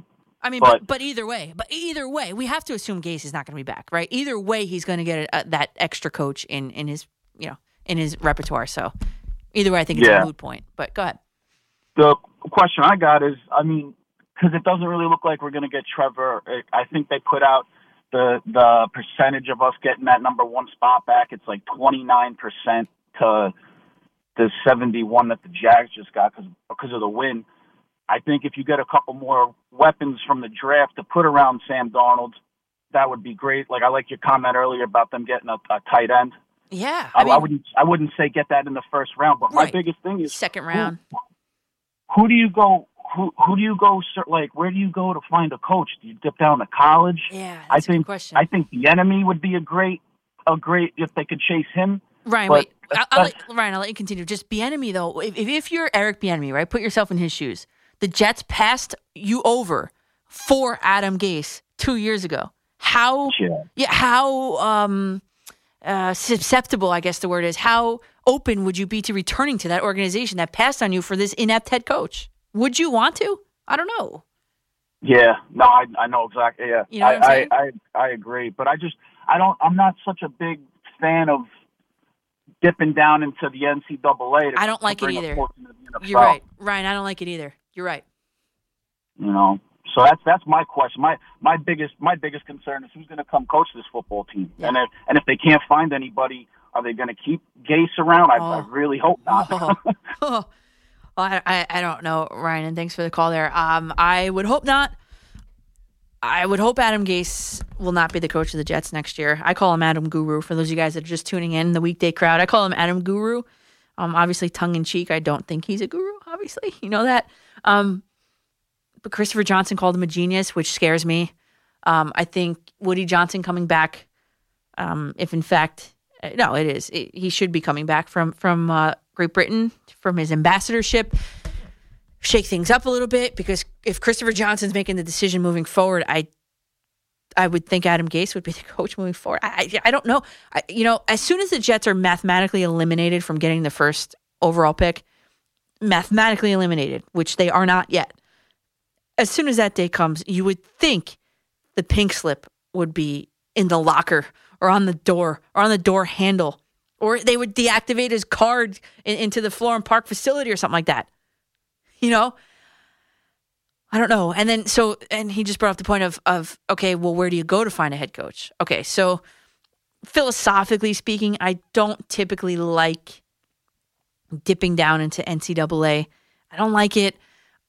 You know, I just don't like it because the NCAA game is a lot different. Like, collegiate athletes are a lot different to handle than, than professional athletes. Um, let's just talk about the dollar amount that they earn each of them. Right? There's a big disparity there, a grand disparity there. Um, that's one thing. I don't like collegiate coaches because to motivate a college kid is different than to motivate a professional player. Um, the shtick gets old sometimes, and Matt Rhule just popped into my mind. You know, I, I don't know.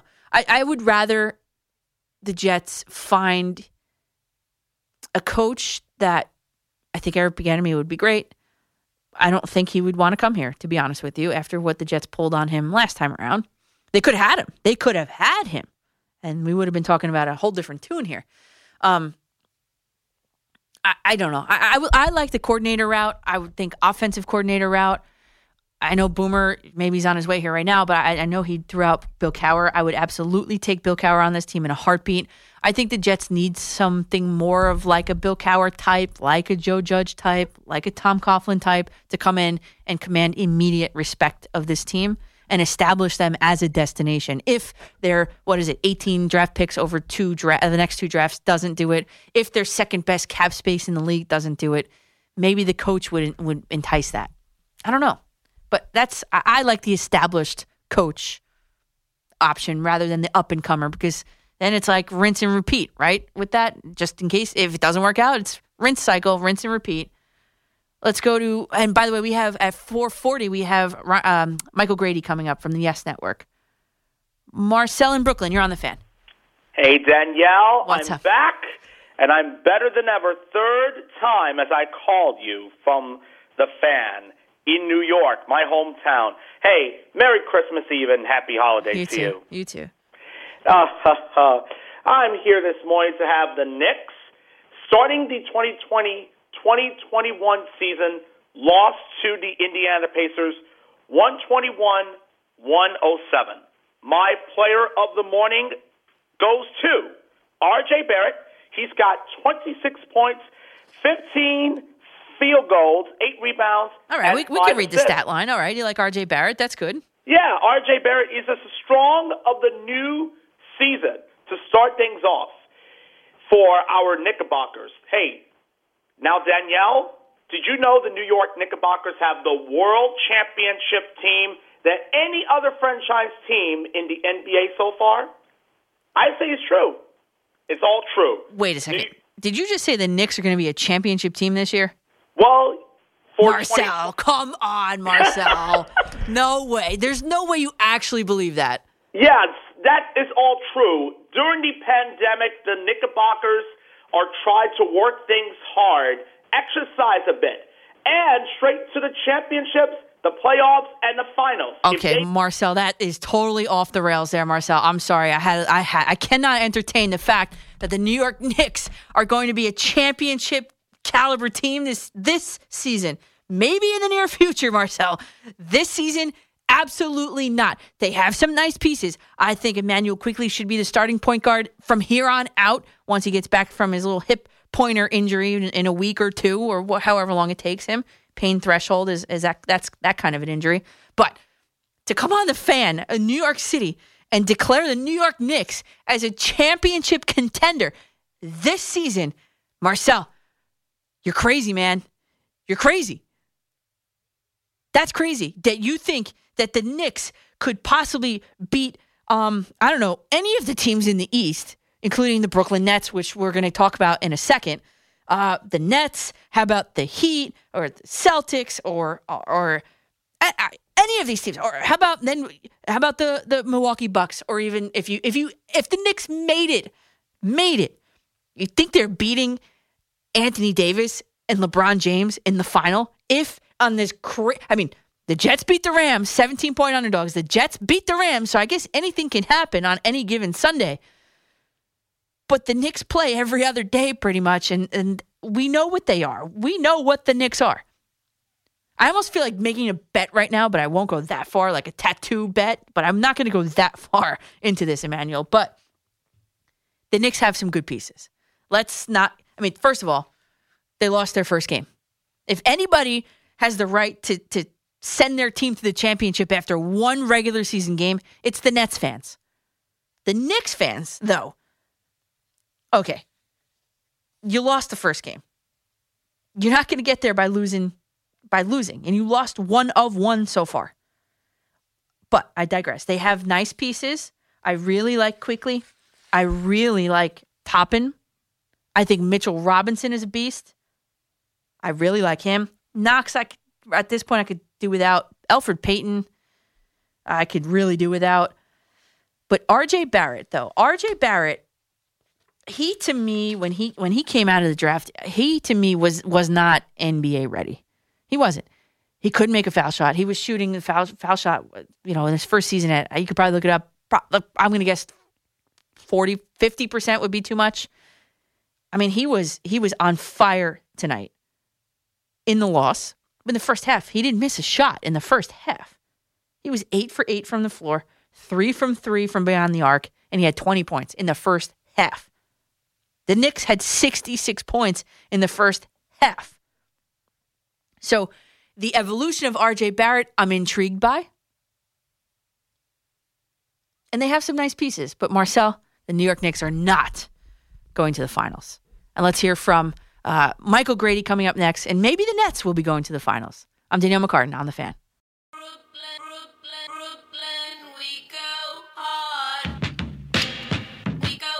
So we're joined here on McCartan After Midnight by Michael Grady. You know him from the Yes Network, the courtside reporter for the Brooklyn Nets. Michael, thanks for joining us tonight. Oh, good to be on with you, Danielle. Thank you. So let's kind of get right into this. The Nets Warriors game. After the game, Steve Kerr said, and this is a quote, I just I just didn't like the level of competition. I actually thought we'd compete harder, play better defense. We didn't do that. So the Warriors made less than 38% of their shots.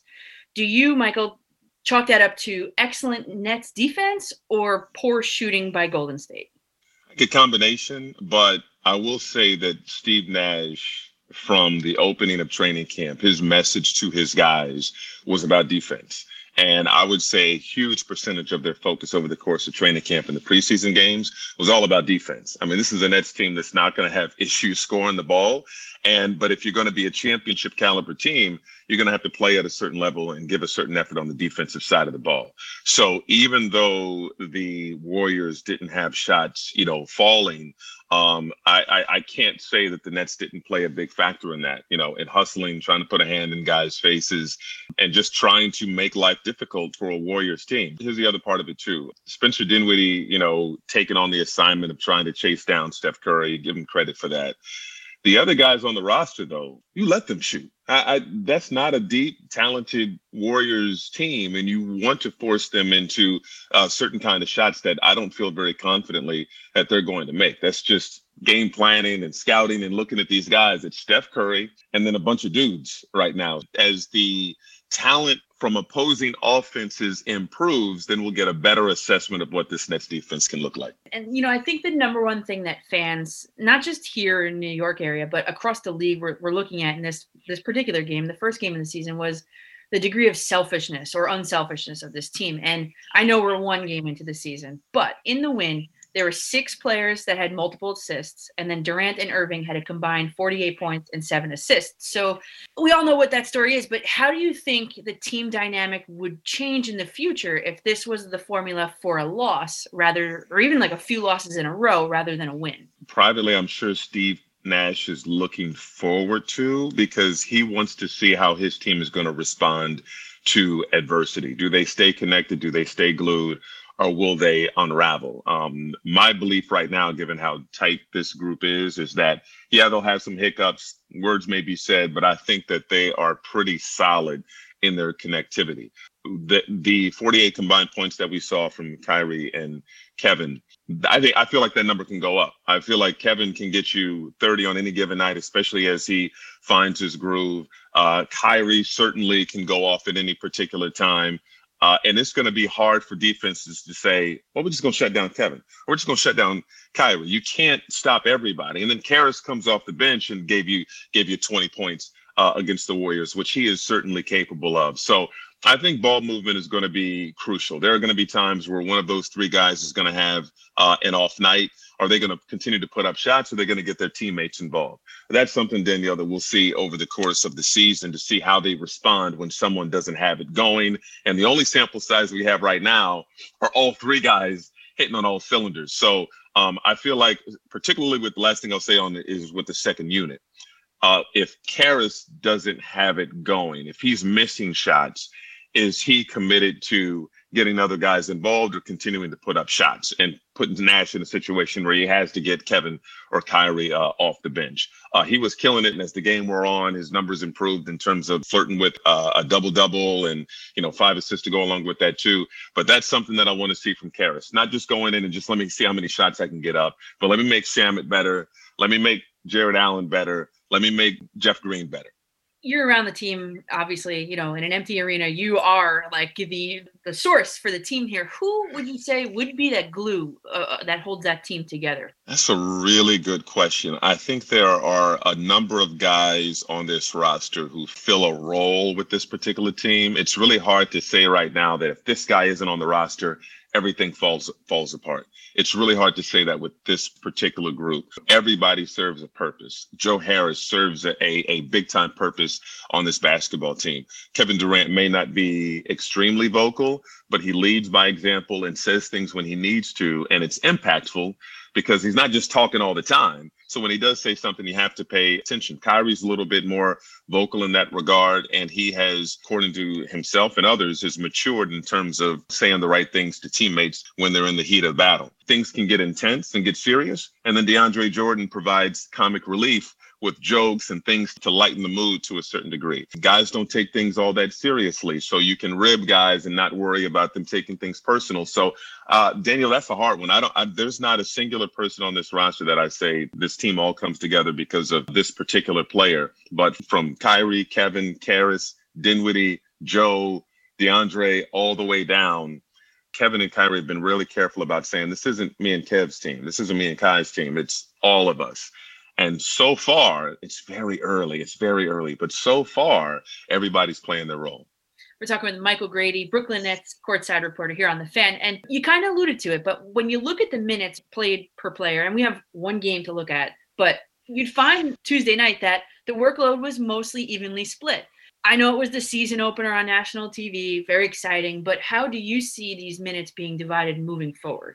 That'll be an interesting one because we may see more games like we saw against the Warriors than closely contested, nail biting type games. When you're facing the elite teams, for example, Boston, that could be a very tight game. They feel embarrassed about how things went at that second preseason game. So I expect a fight from the Celtics.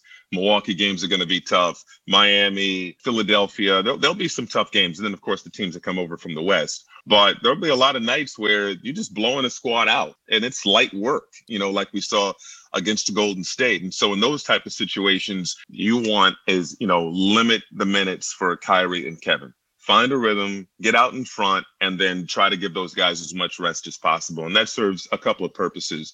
One, you keep those guys as fresh as possible. There are always going to be concerns about Kyrie's health and about Kevin's health. So you want to keep those guys as fresh as possible. They may take some games off, but then also the guys who fill a role. Again, there are a lot of guys on this roster who could be starting on other teams across the league. And to give them opportunity to keep them involved, to keep them engaged, to empower them as much as you can and say, hey, close this game out say, hey, we need you during this long stretch. Or, hey, these guys are taking the game off. We need you tonight. I feel like that's really important because you're going to have to rely on those guys when we get to May, June, July. For all the talk about LeBron and AD and how spectacular those guys are, Kentavious Caldwell Pope filled a big role for the Lakers in crunch time when they needed to make winning plays. And I think empowering role players like that over the course of the season serves you when it's crunch time and big time playoff games. You know, that's exactly where I wanted to go next. When you look around at the power duos in the NBA, Anthony Davis, LeBron James, jumps off the page to me.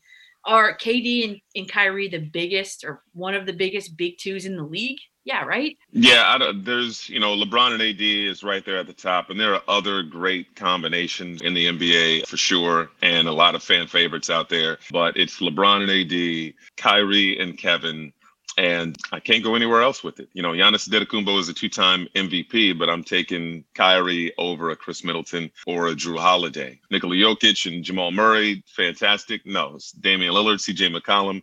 No, Chris Paul, Devin Booker. No. Jimmy Butler, Bam Adebayo. No. Ben Simmons, Joel Embiid. No, I can't go with another combination that I would put above Kyrie and Kevin into that number two spot behind LeBron James and uh, Anthony Davis. So when you have that combination, having a big two is one thing because people say, hey, you don't need a big three anymore. Look what LeBron and AD just did. Well, those are two of the top three guys potentially in the NBA. That's a different big two than what they have in Phoenix or what they have in Portland or what they have in some of these, or even in Denver for that matter. Kevin Durant and Kyrie Irving, Kevin could prove that he's the best player in the league once again. Prove that he's a top three guy. Um, I see people have top point guard lists and Kyrie Irving isn't in the top five. I'm sure that's something he's paying attention to. And I'm sure that that's something that, you know, was motivating him in that matchup with Steph Curry in the opener. One of the reasons why he went off in that first half. Kyrie has, he won't acknowledge it and may not pay a whole lot of attention to it, but being a master of his craft puts him in a position where he's going to want to prove that he's one of the top point guards in the NBA. So that said, yeah, you have one of the top point guards in the league, one of the top players in the league with great depth. That gives you the potential to win a championship. And we're talking about Michael Grady here on the fan from the Yes Network. I wanted to go there too. Do they need a number three in terms of a superstar number three? And if not, I guess it'll be on a rotating basis which guy is going to step up and be that three based on the opponent. I think Caris has been given the green light to do that, even though he's coming off the bench, but playing a Manu Ginobili role where those Spurs teams had Tony Parker and Tim Duncan, you know, getting the job done. And then Ginobili would come in, provide a huge spark, and then close out games. And so I, I feel like Caris is going to be given that green light. Spencer Dinwiddie averaged 20 a game last season, can certainly do that. The three point shooting that you have from Landry Shamet, Joe Harris is big. You have veteran leadership too. To me, that's enough to win an NBA championship. To give up that depth to bring in another superstar, James Harden is the only guy that's being brought up, and he has been a oh my god headache with what we've seen from Houston. So if if I'm a team out there and I'm courting James Harden and I'm seeing everything that he's doing to get out of his current relationship, that would scare the hell out of me. He's not in shape. He's doing things all over the place without a mask. He just hasn't been responsible at all. To me, that's not a way to get yourself out of your current situation. So to give up a Caris, a Dinwiddie, a Jarrett Allen, maybe a Taurean Prince to bring that guy in, yeah, it'd be exciting, maybe fun to watch, but I don't feel like that's a strong foundation. I feel like that potentially brings in a lot of chaos, and they, they have a good thing going right now. Yeah, chaos is it would be a great word to describe that. Now, if I'm the competition, the Nets scored 23 points in one-on-one situations in the first half. Based on how that clearly didn't work for the Warriors, like what kind of a decent defensive strategy should Nash and the Nets be expecting from here on out? That's a really good. That's a really good question, and um, that is above my pay grade because I'm watching the way that Kevin Durant is scoring out there. And obviously, you want to do things to force the ball out of Kevin's hands, or if Kyrie has it going, you want to force the ball out of his hands. But those are two guys who can score in a variety of ways. If you force Kyrie into shooting jump shots, he is efficient as a jump shooter. If you force Kevin into jump shots, he is efficient as a jump shooter. If you crowd Kevin, as we've seen in the preseason games and in that first game against Golden State, he still has a good first step to get to the rim and get a dunk. If you crowd Kyrie, his ball handling skills, his quickness is still on point that he can make a play either for himself or others. And the others are pretty damn good too. That's a that's a tough one, Danielle. I, there there will be a defensive strategy that that will be orchestrated that that we may see slow them down, but it's really just going to have to come down to a really tough shooting night and the, the supporting cast also struggling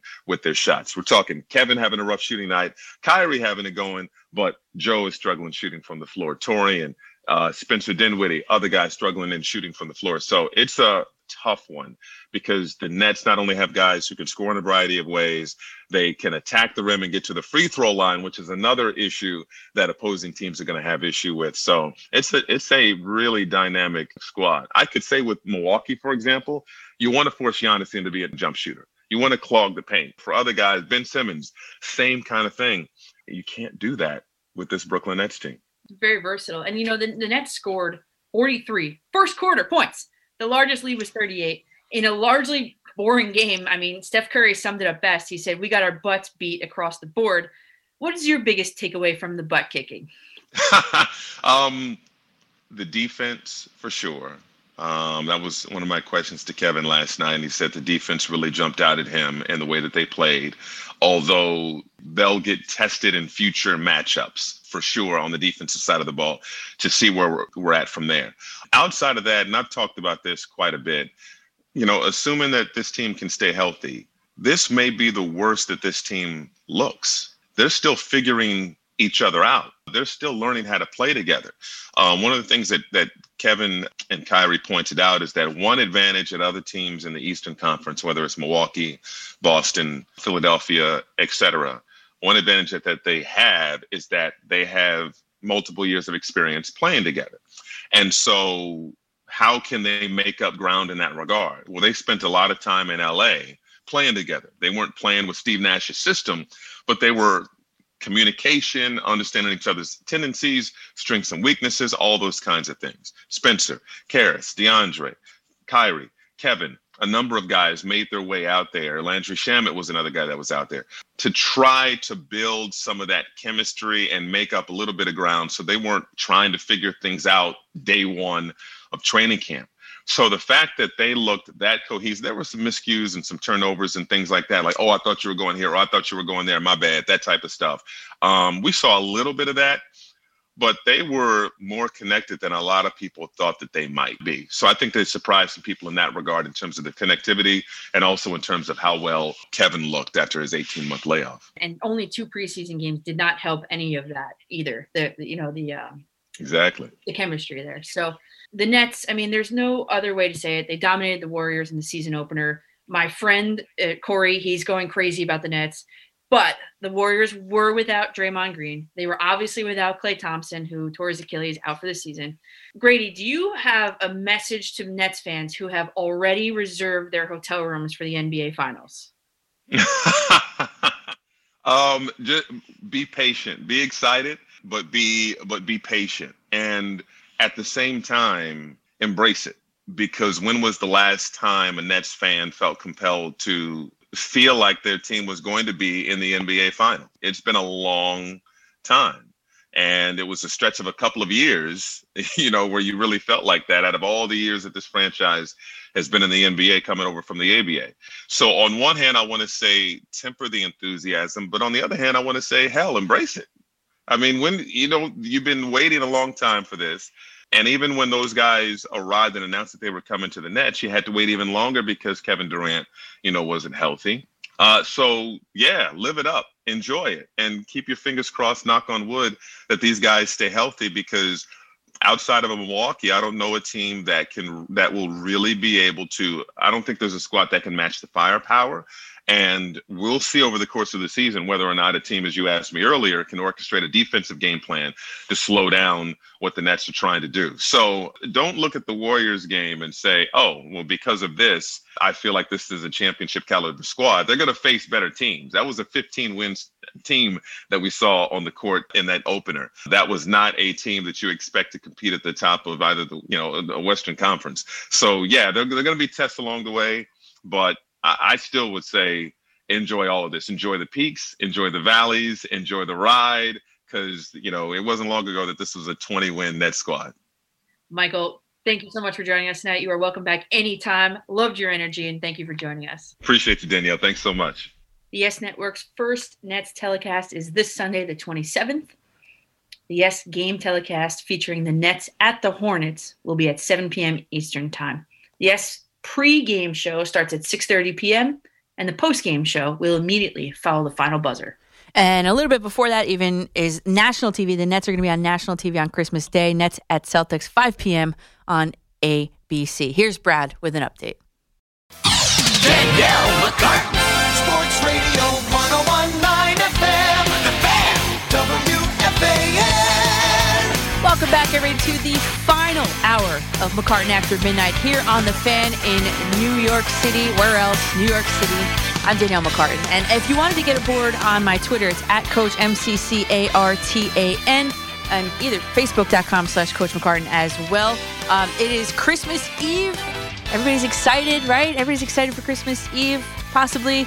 Uh, happy Hanukkah if you celebrate Hanukkah. I know it's over, but just a few days ago. But it's Christmas Eve here in New York City, and we are. I am taking you guys all the way up until 6 a.m.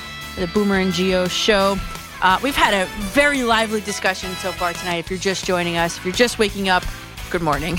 uh, but if you're just joining us, Um, we've been talking a lot about the New York Jets, where they would go in quarterback, where are they going to find a quarterback for next year, or is the quarterback already on their roster? I put a poll up on my Twitter, and we went down some sort of rabbit hole.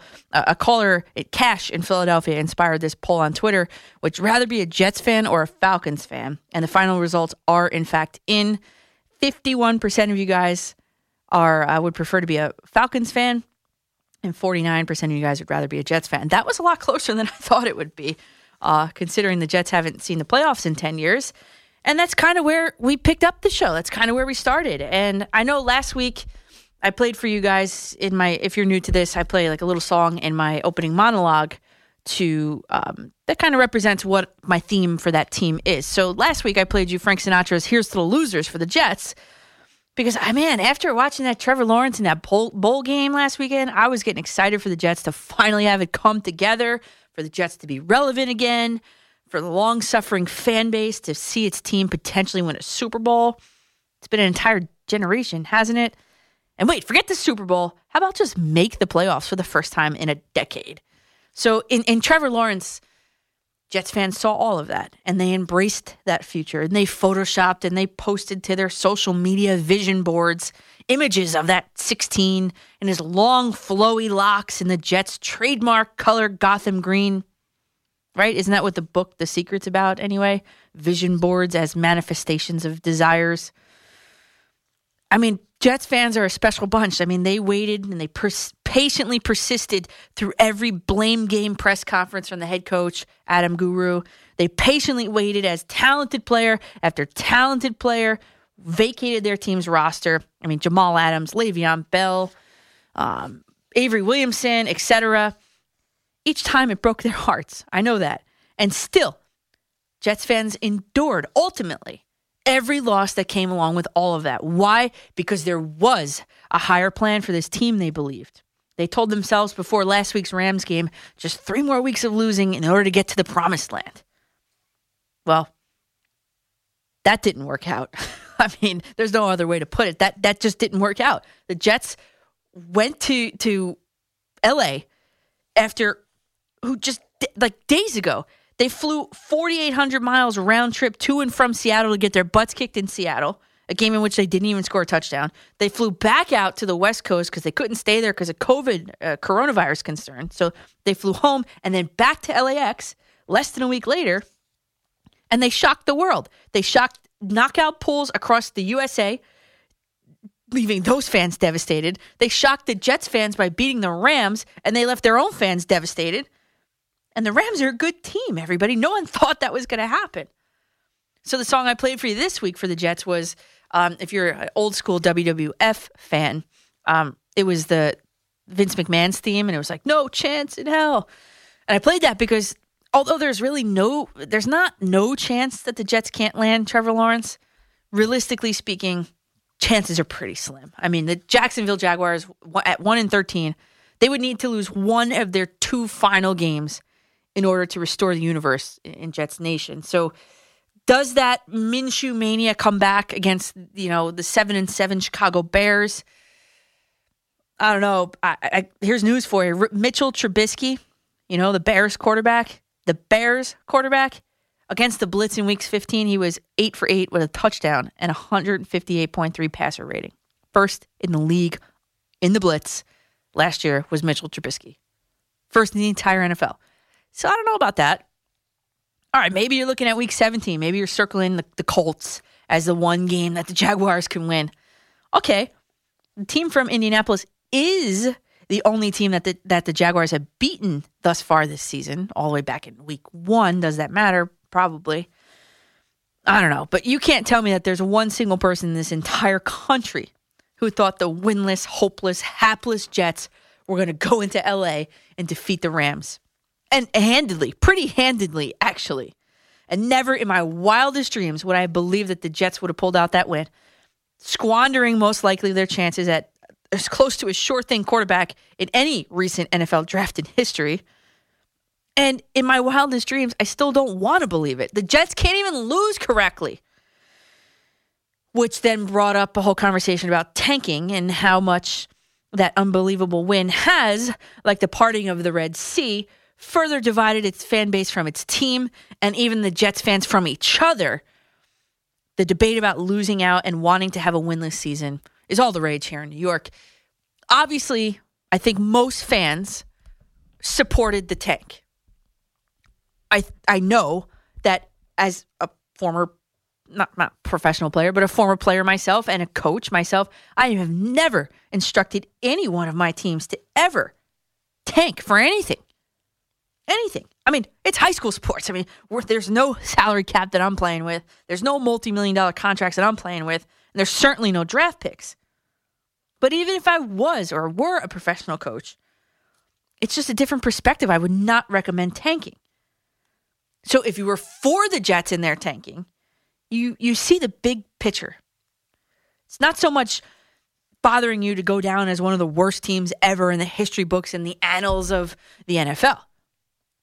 The comeback is always greater than the setback, says Mike the Situation Sorrentino, and wherever else that phrase originated from.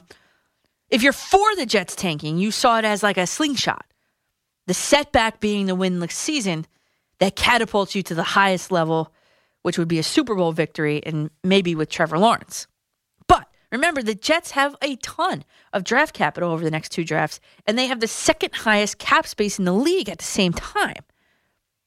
And then if you are sitting there shaking your head like, what is she talking about? If you're against the Jets tanking, you don't want to go down in the history books as only the sixth team in NFL history to have a winless season. Okay, I get it. But in the grand scheme of things, does it really matter? Because I told you before in the open, I'd like you to consider the 2017 Cleveland Browns, who were winless, and compare them to this year's Cleveland Browns, who are 10 and 4. And if the season ended today, they'd be the fifth seed in the AFC bracket, still with a chance to win the AFC North. It can be done. And it can be done here in New York, as Wayne Chrebet told me on the show uh, just a few short weeks ago. That guy saw the worst team in Jets history and then an AFC championship game, all within what, two or three years? And with that perspective, you also have to. and Boomer, you've seen some losing Jets teams, been a part of them.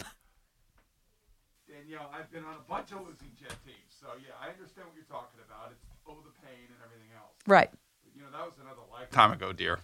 That was a long time ago, so don't bring that up, especially on Christmas Eve. I know, I know, but Jets fans were wishing for Trevor Lawrence to, to be under their tree. Well, it's still gotta- possible. Listen, so on uh, CBS on Sunday, we got the one o'clock Jaguars hosting the Bears, Mm-hmm. and we got obviously the Browns visiting the Jets side by side.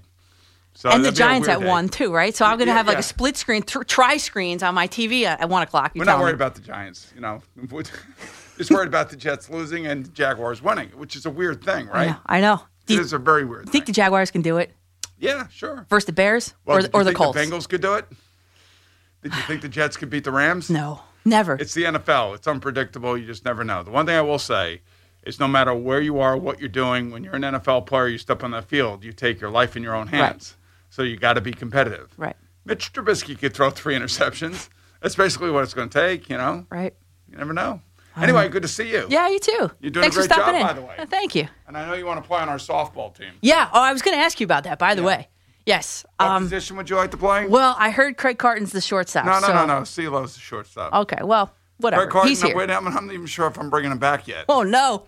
One one step at a time, okay? Let's see how he gets through the next year. Okay. Because uh, softball won't start probably until June. Okay. So if you can't play shortstop, Wherever, wherever you, want to play put me, second coach. base. We got five star at second base. Yeah. Okay. It's okay. Um, Third base makes me a little nervous with men hitting the ball. I'll be honest with you. I like my teeth the way they are. Just, believe me, the men that we play, don't worry about it. are you sure? yes.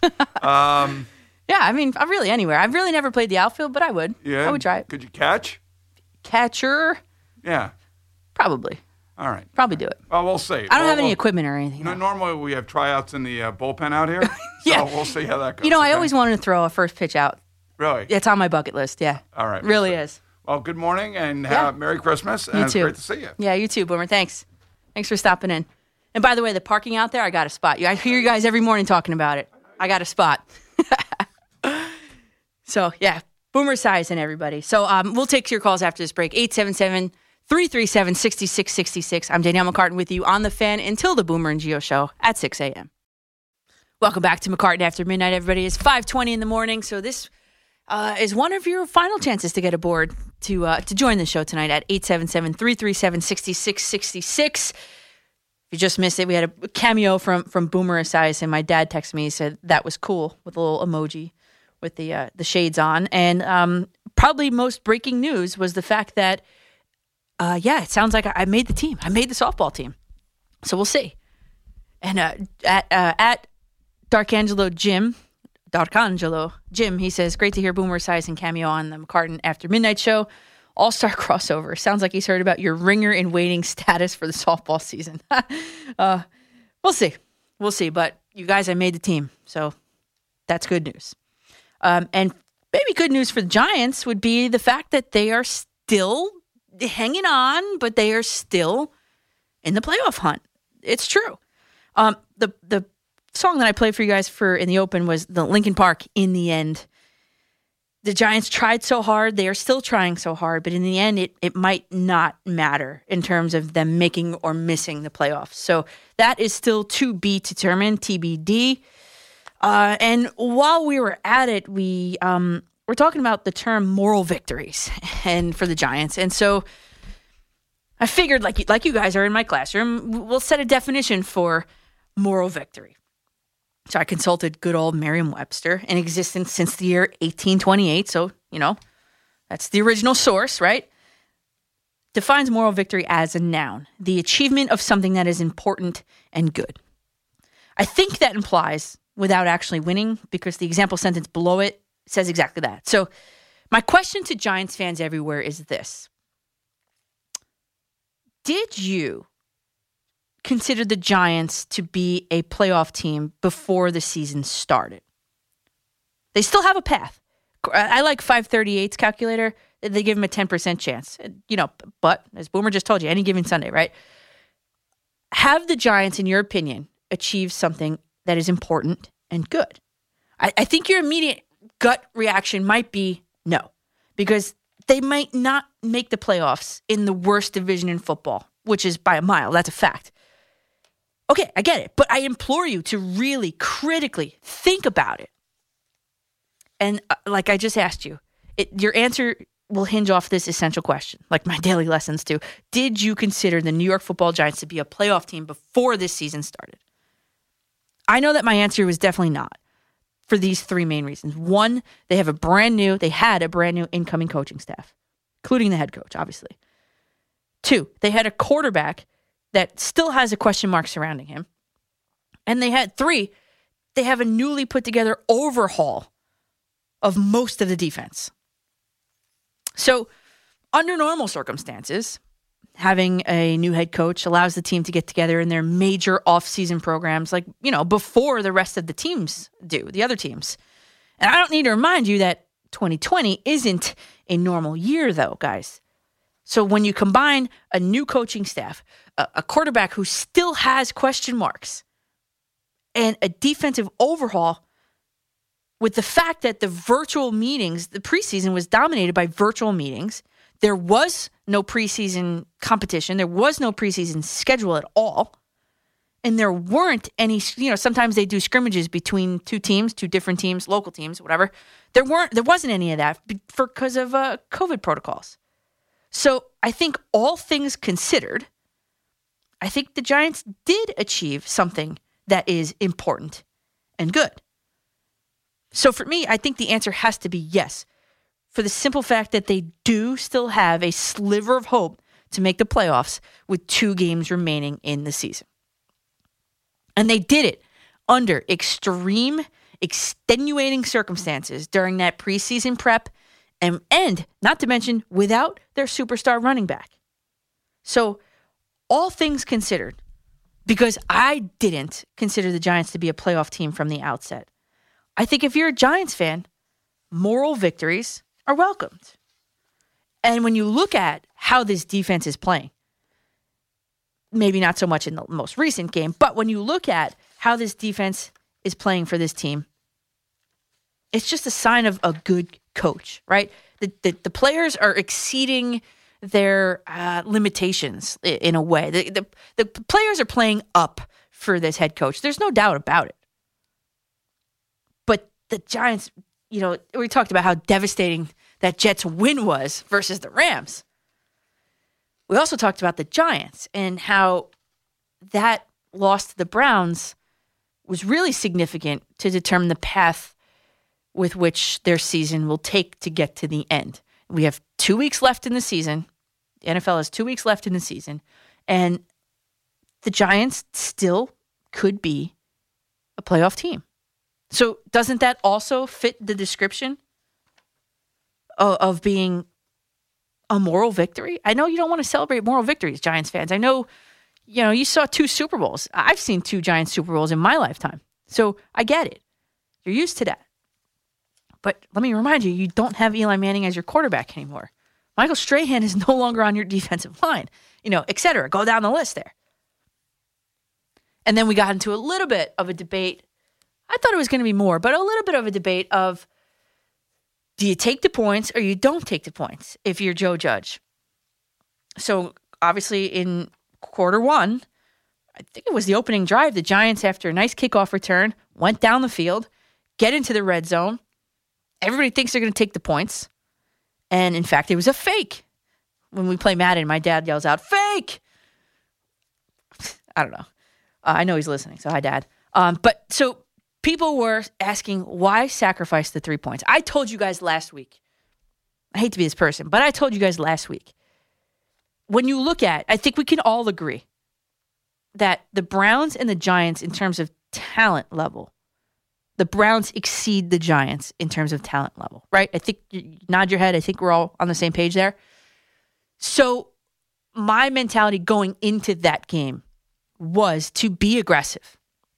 That was my mentality. If if I were Joe Judge, I would have been aggressive. Your season is is on the line, right? We wouldn't be talking about taking the points if they actually um scored the touchdown. Would we or would we not? Come on, be honest. So the fact that they called a real crappy, I mean, what was that play call, first of all? The first time. They called a play, okay, Riley Dixon was looking to find a triple covered Nick Gates for a touchdown catch. Okay, first.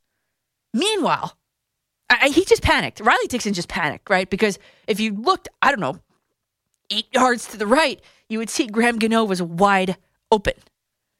Okay, so I didn't mind it. I'm going to be honest with you. I did not mind the fact that the Giants went for it there.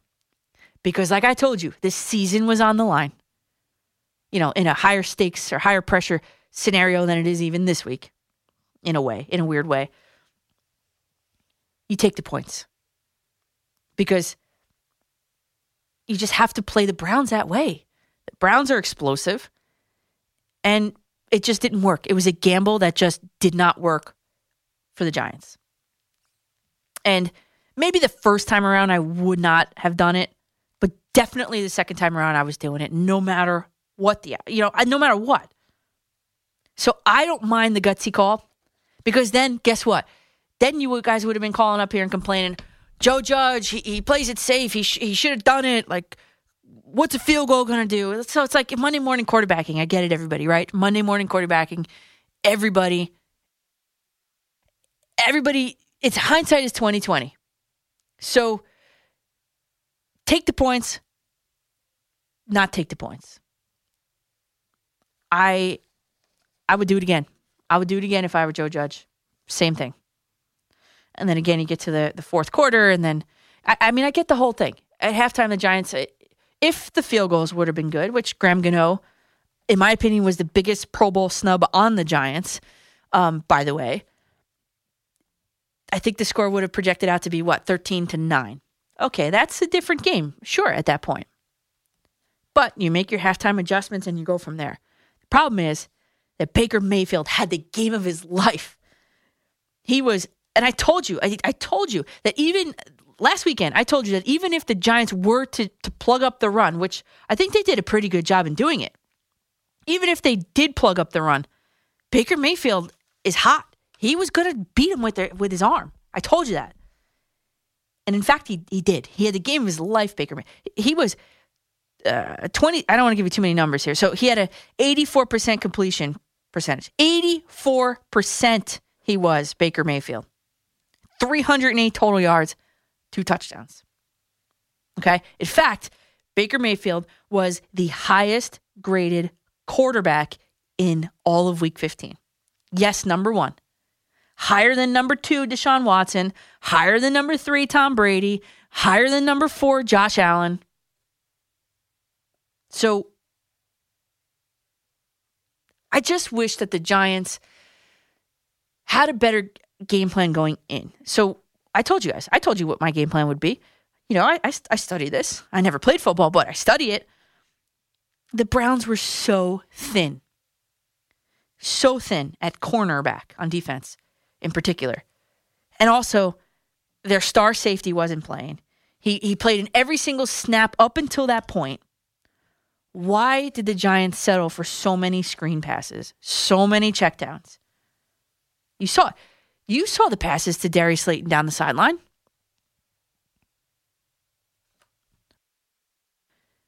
You saw the passes to Darius Slayton down the sideline. He was open. And McCoy hit him. And don't knock Colt McCoy, you guys. I told you, I did that statistical analysis, what, two or three weeks ago at this point now? There wasn't much of a drop off between him and Daniel Jones. Okay, Colt McCoy doesn't turn the ball over as much as Daniel Jones does. I get it. And Daniel Jones, is the X factor is, is the run game, right? He, he he has the potential to break off. You saw it before he tripped that what eighty yard run in what was that the Pitts uh, the uh, Philadelphia game I believe it was I forget. But Colt McCoy doesn't have that dimension. I get it, but he's a serviceable quarterback. He led the Giants to a victory versus the Seattle Seahawks in Seattle. You guys, this is the same Colt McCoy.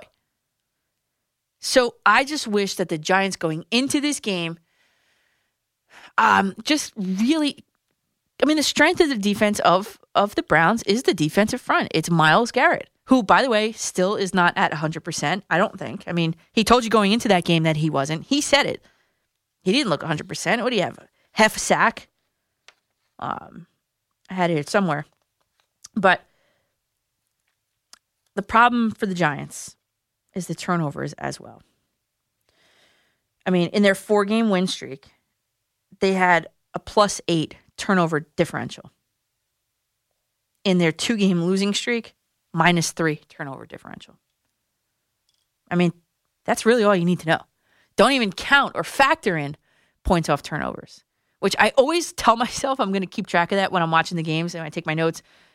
Danielle, keep track of points off turnovers. But it's like, it's it's too much. It's it's you get so caught up in the game, you get so caught up in the tweets, and you're like, oh wait, did they score off that turnover or not? And then to go back on the the, the you know the game cast, it's like hard. And then not to mention the fact that I think the Giants and the Jets are both on at one o'clock. It's just a lot. and some of you guys were were teaching me how to hack hack the system here, so I could watch one game on the TV and one game on the computer. So I might need you guys uh, to slide into my DMs uh, one more time about that um, because. Um, yeah. We've got a, a, tweet from at Rudy Bear 2008. He said, Hi, Danielle. I've had high expectations for the Giants every year. Ever ever since the 7 8 season, anything can happen. Giant for life. And that's um that's that's the idea here. Because once you get into the playoffs, it's a different animal. I'm not saying the Giants are going to win the Super Bowl. Please don't get me wrong. I'm not saying the Giants might, I don't think they're going to make the playoffs, but there's still a chance. And once you get in the dance, it's any given Sunday anything can happen.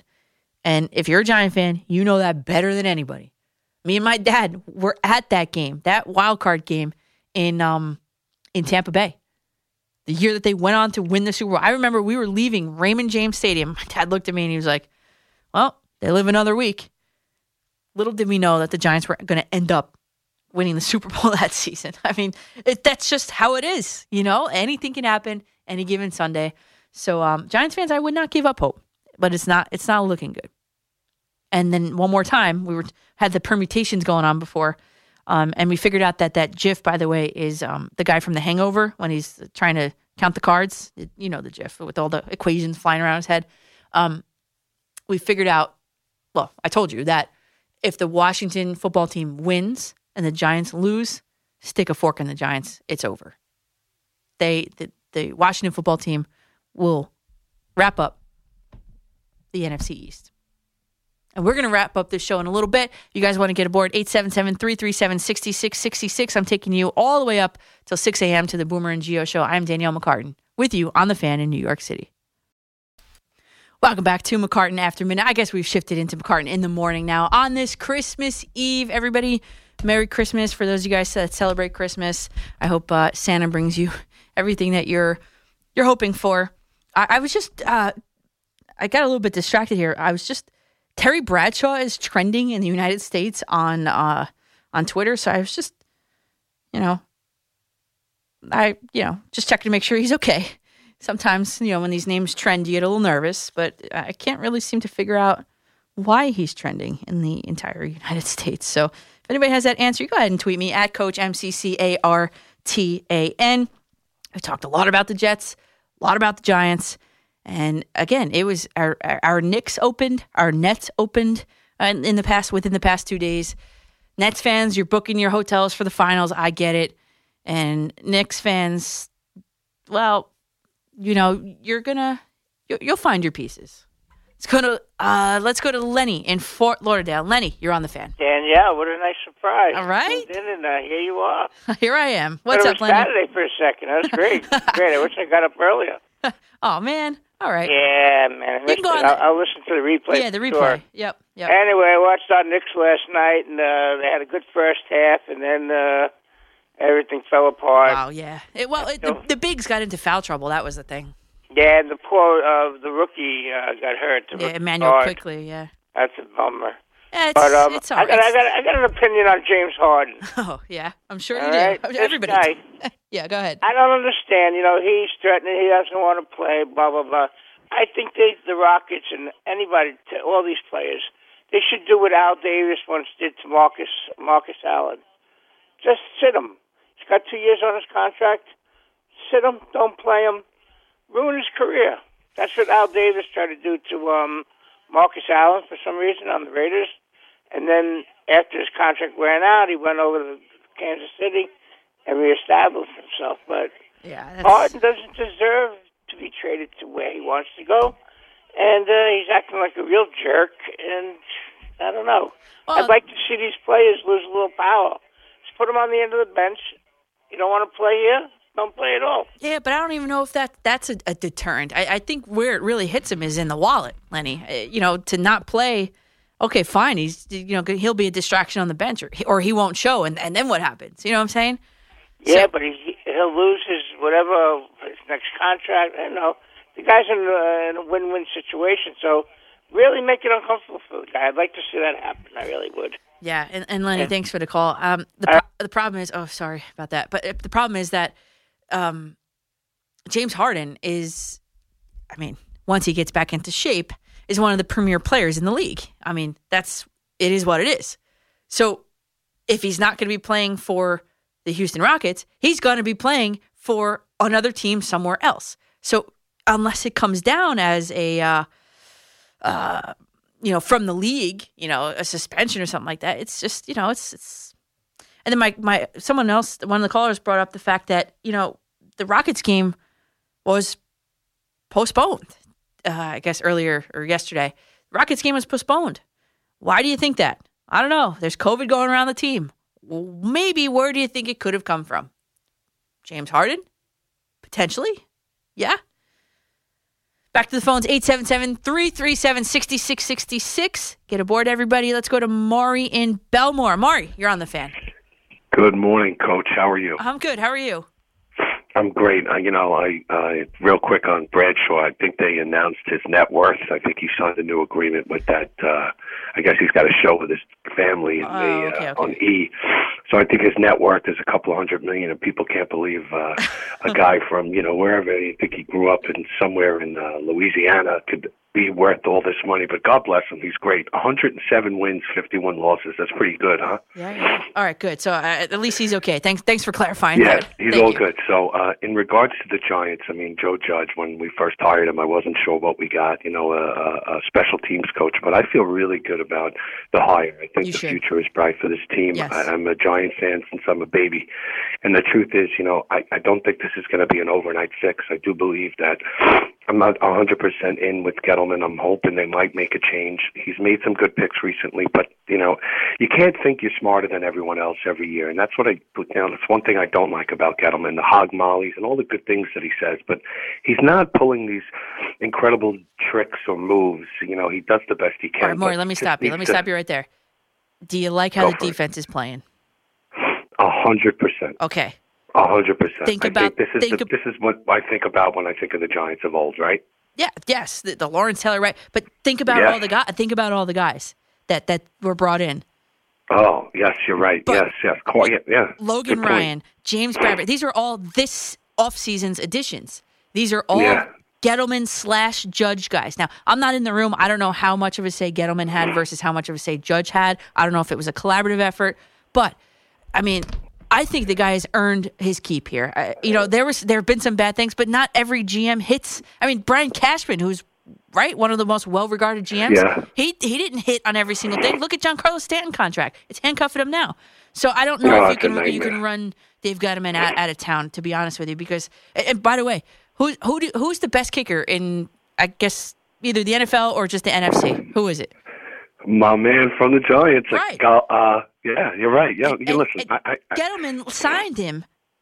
You know, I was, you know this I was season. all in at getting rid of him, and and you know, not not in the beginning of this year, I was all in and getting rid of him. But I think you're right. I think what he's done, he's earned another year here for sure. Yes. And uh, you've convinced me. Dad, damn it, you convinced I'm me. good at this, Maury. I'm good at this, man. Merry Christmas. Merry Christmas to you too. Take care. So, yes, I'm in the business of convincing. I- I'm not a Dave Gettleman apologist by any means. But when you look at the track record, when you look at the facts, you guys, the signings that he has made in conjunction with Joe Judge, I can't wait to see what this draft would look like if I'm a Giant fan. The Joe Judge, Dave Gettleman connection. I think he's earned his keep. Let's now go to a radio.com sports minute with Amy Lawrence on the New York Jets. Danielle McCartan, Sports Radio 1019 FM, Fan, and Sports Radio 66, WFAN. Hello, everybody. Good morning. Welcome back to McCartan in the morning. Now, at this point in time, I'm Danielle McCartan, uh, taking you right up until 5:59, until the Boomer and Gio show starts promptly at 6 a.m. Uh, this is your last chance to get aboard if you wanted to um, get anything off your chest. We were just having a conversation about Dave Gettleman and how, in my opinion, he has earned his keep um, to return for the Giants. I, I would put it at at least two more years. I would be excited if I were a Giant fan based on the signings that he and um, Joe Judge have made in this offseason to improve this defense.